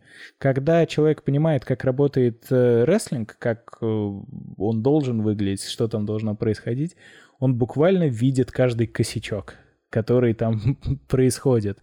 И э, я тут, опять же, порекомендую людям, которых это заинтересует, существует уже на протяжении многих-многих лет шоу «Ботча Мэния» называется – выходит на всех просторах интернета, и это э, его автор все это долгое время со всего мира собирает так называемые ботчи. Сбавляет их интересным смешным монтажом, и это можно смотреть почти до бесконечности. Почти как титры с Джеки Чаном, где он, сломав ногу, смеется там до, до упада, да? Абсолютно верно. Это то же самое ботчи, и именно Джеки, по-моему, когда-то это слово как-то и придумал. Интересно где-то такая информация проскакивала. Ну что, мы, по-моему, довольно детально обсудили все моменты, не правда ли? Да, это, этот мир оказался глубже, чем нам виделся в начале. Два выпуска про рестлинг, и если сказать, что когда мы закончили первый, мне сильно не хватило, то есть я вот прям вот, вот как будто бы, вот знаете, начинал смотреть любимый фильм, и тебя на середине где-то прервали, срочно нужно было отлучиться куда-то, э, побежать, там, сделать дела, не знаю, там, по работе, или там мама тебя оторвала, пора в школу уже уходить рано утром. Так вот, то же самое э, и здесь было. А когда второй выпуск сейчас вот закончился. У меня прям вот картинка схлопнулась, особенно когда прям дорисовалась даже, а не схлопнулась. Вот когда особенно Леша рассказал про другие страны, дополнил это еще внутрянкой, как люди тренируются. То есть я прям себе представил эти действительно там серые, черные спортивные залы с этим рингом, с канатами. То есть это прям настолько вот ты же идешь по улицам, а возможно здание там спортивного клуба, там рестлеры тренируются, вот со всей нагрузкой, со всей вот той механикой, которую он описывал. При этом сюжеты, сценарии, вот если кажется, что это просто придумать на целый сезон, на, на там, год, на несколько месяцев вперед, все эти взаимосвязи спланировать, спродюсировать, прорекламировать, это действительно индустрия. Вот интересно, что людям нравится. Конечно, она на своего зрителя, на свой вкус, но как развлечение, как интертеймент, вот я помню, что в свою бытность у нас был один знакомый, мы ходили к нему, переписывали с Винчестером фильмы какие-то.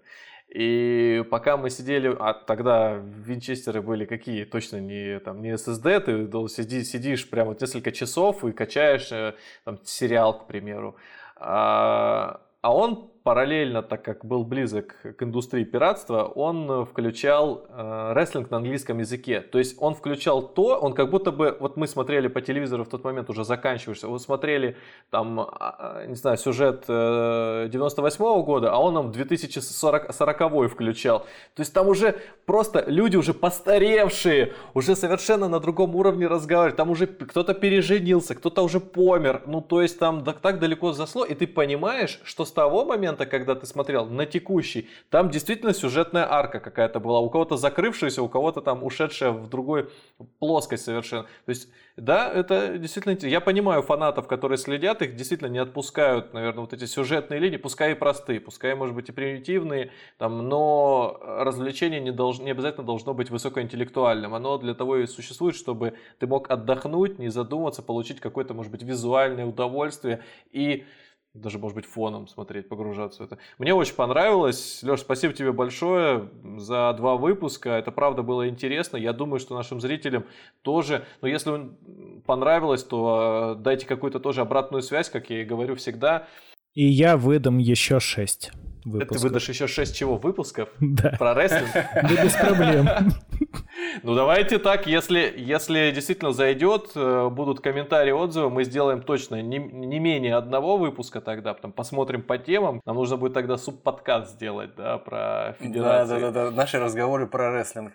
Э, вот. Мне вот самому лично интересно стало, что представление о рестлерах как о здоровенных, э, перекачанных мужланах, это, конечно, такая история, связанная исключительно с, ну, как я уже теперь понял, история связана исключительно с каким-то высшим дивизионом, где уже люди могут позволить себе не только шоуменами быть, но еще и время в спортзале проводить, а в основном где-то в дворовых или региональных э, каких-то промоушенах это все абсолютно ничего может не значить, это могут быть просто какие-то ребята, э, которые за станком простояли целый день, а потом вечером пришли в свое удовольствие там стульями друг друга поохаживать. И это Но тоже... тут я тоже должен заметить, хотя я уже эту мысль и говорил, то, что самый дрыщевый дрыщ может показать очень даже неплохой рестлинг-матч, который перекачанная Верзила не всегда сможет даже и рядом продемонстрировать. Такой уж мир рестлинга, вот так вот он работает. Ну что, мы обязательно поделимся контактами Лёши, да, вы тоже можете послушать, у него, как оказалось, целых два подкаста. Мы обязательно ссылочки на них оставим, так что вы можете выразить свою благодарность не у нас на площадке, а у него, сказав просто спасибо. Хотел чуть, ну, чуть, а... не, чуть не сказал проголосовать рублем, проголосовать лайком, проголосовать ну, тут, всем, чем можете, короче, там, сердечком.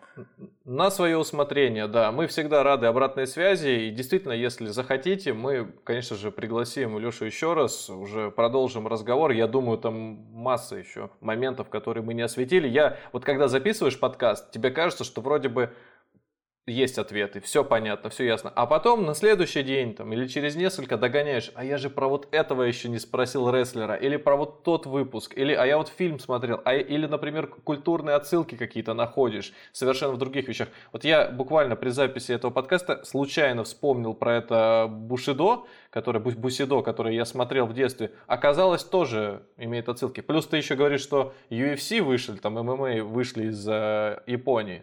Но тут как бы интересно вот этот вот путь проследить и разобраться. Ну что, заканчивая как обычно.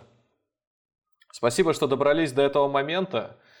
Слушайте нас на всех ключевых платформах, где вам удобно. Apple Podcast, Яндекс Музыка, Казбокс. По-моему, мы еще, я все время забываю, Никит, мы на, на Литресе разместились. По-моему, да. По-моему, да. Там Но, есть, там можно. Сразу понятно, что это очень важная для нас площадка, что мы внимательно этим следим и помним точно, разместились мы там или разница.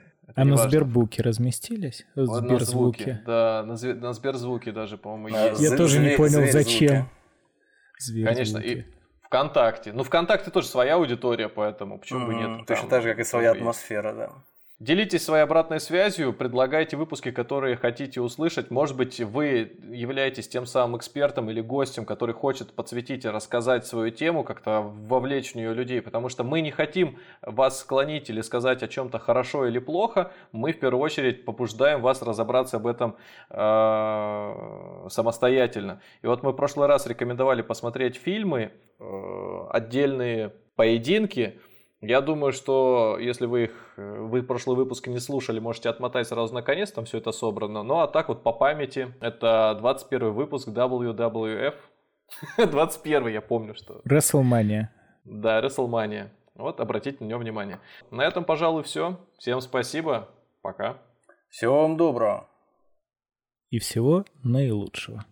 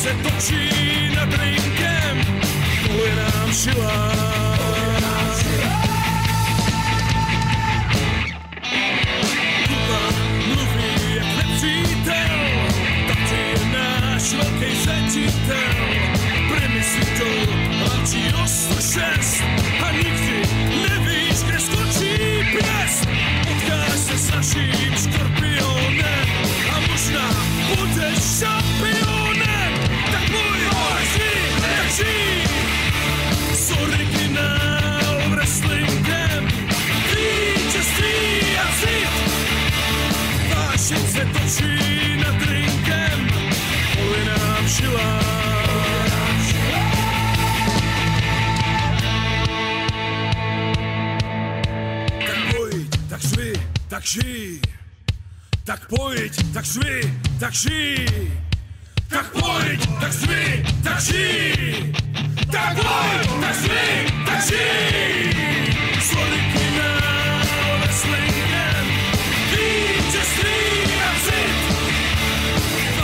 se drinking. na trinkem, you přilá.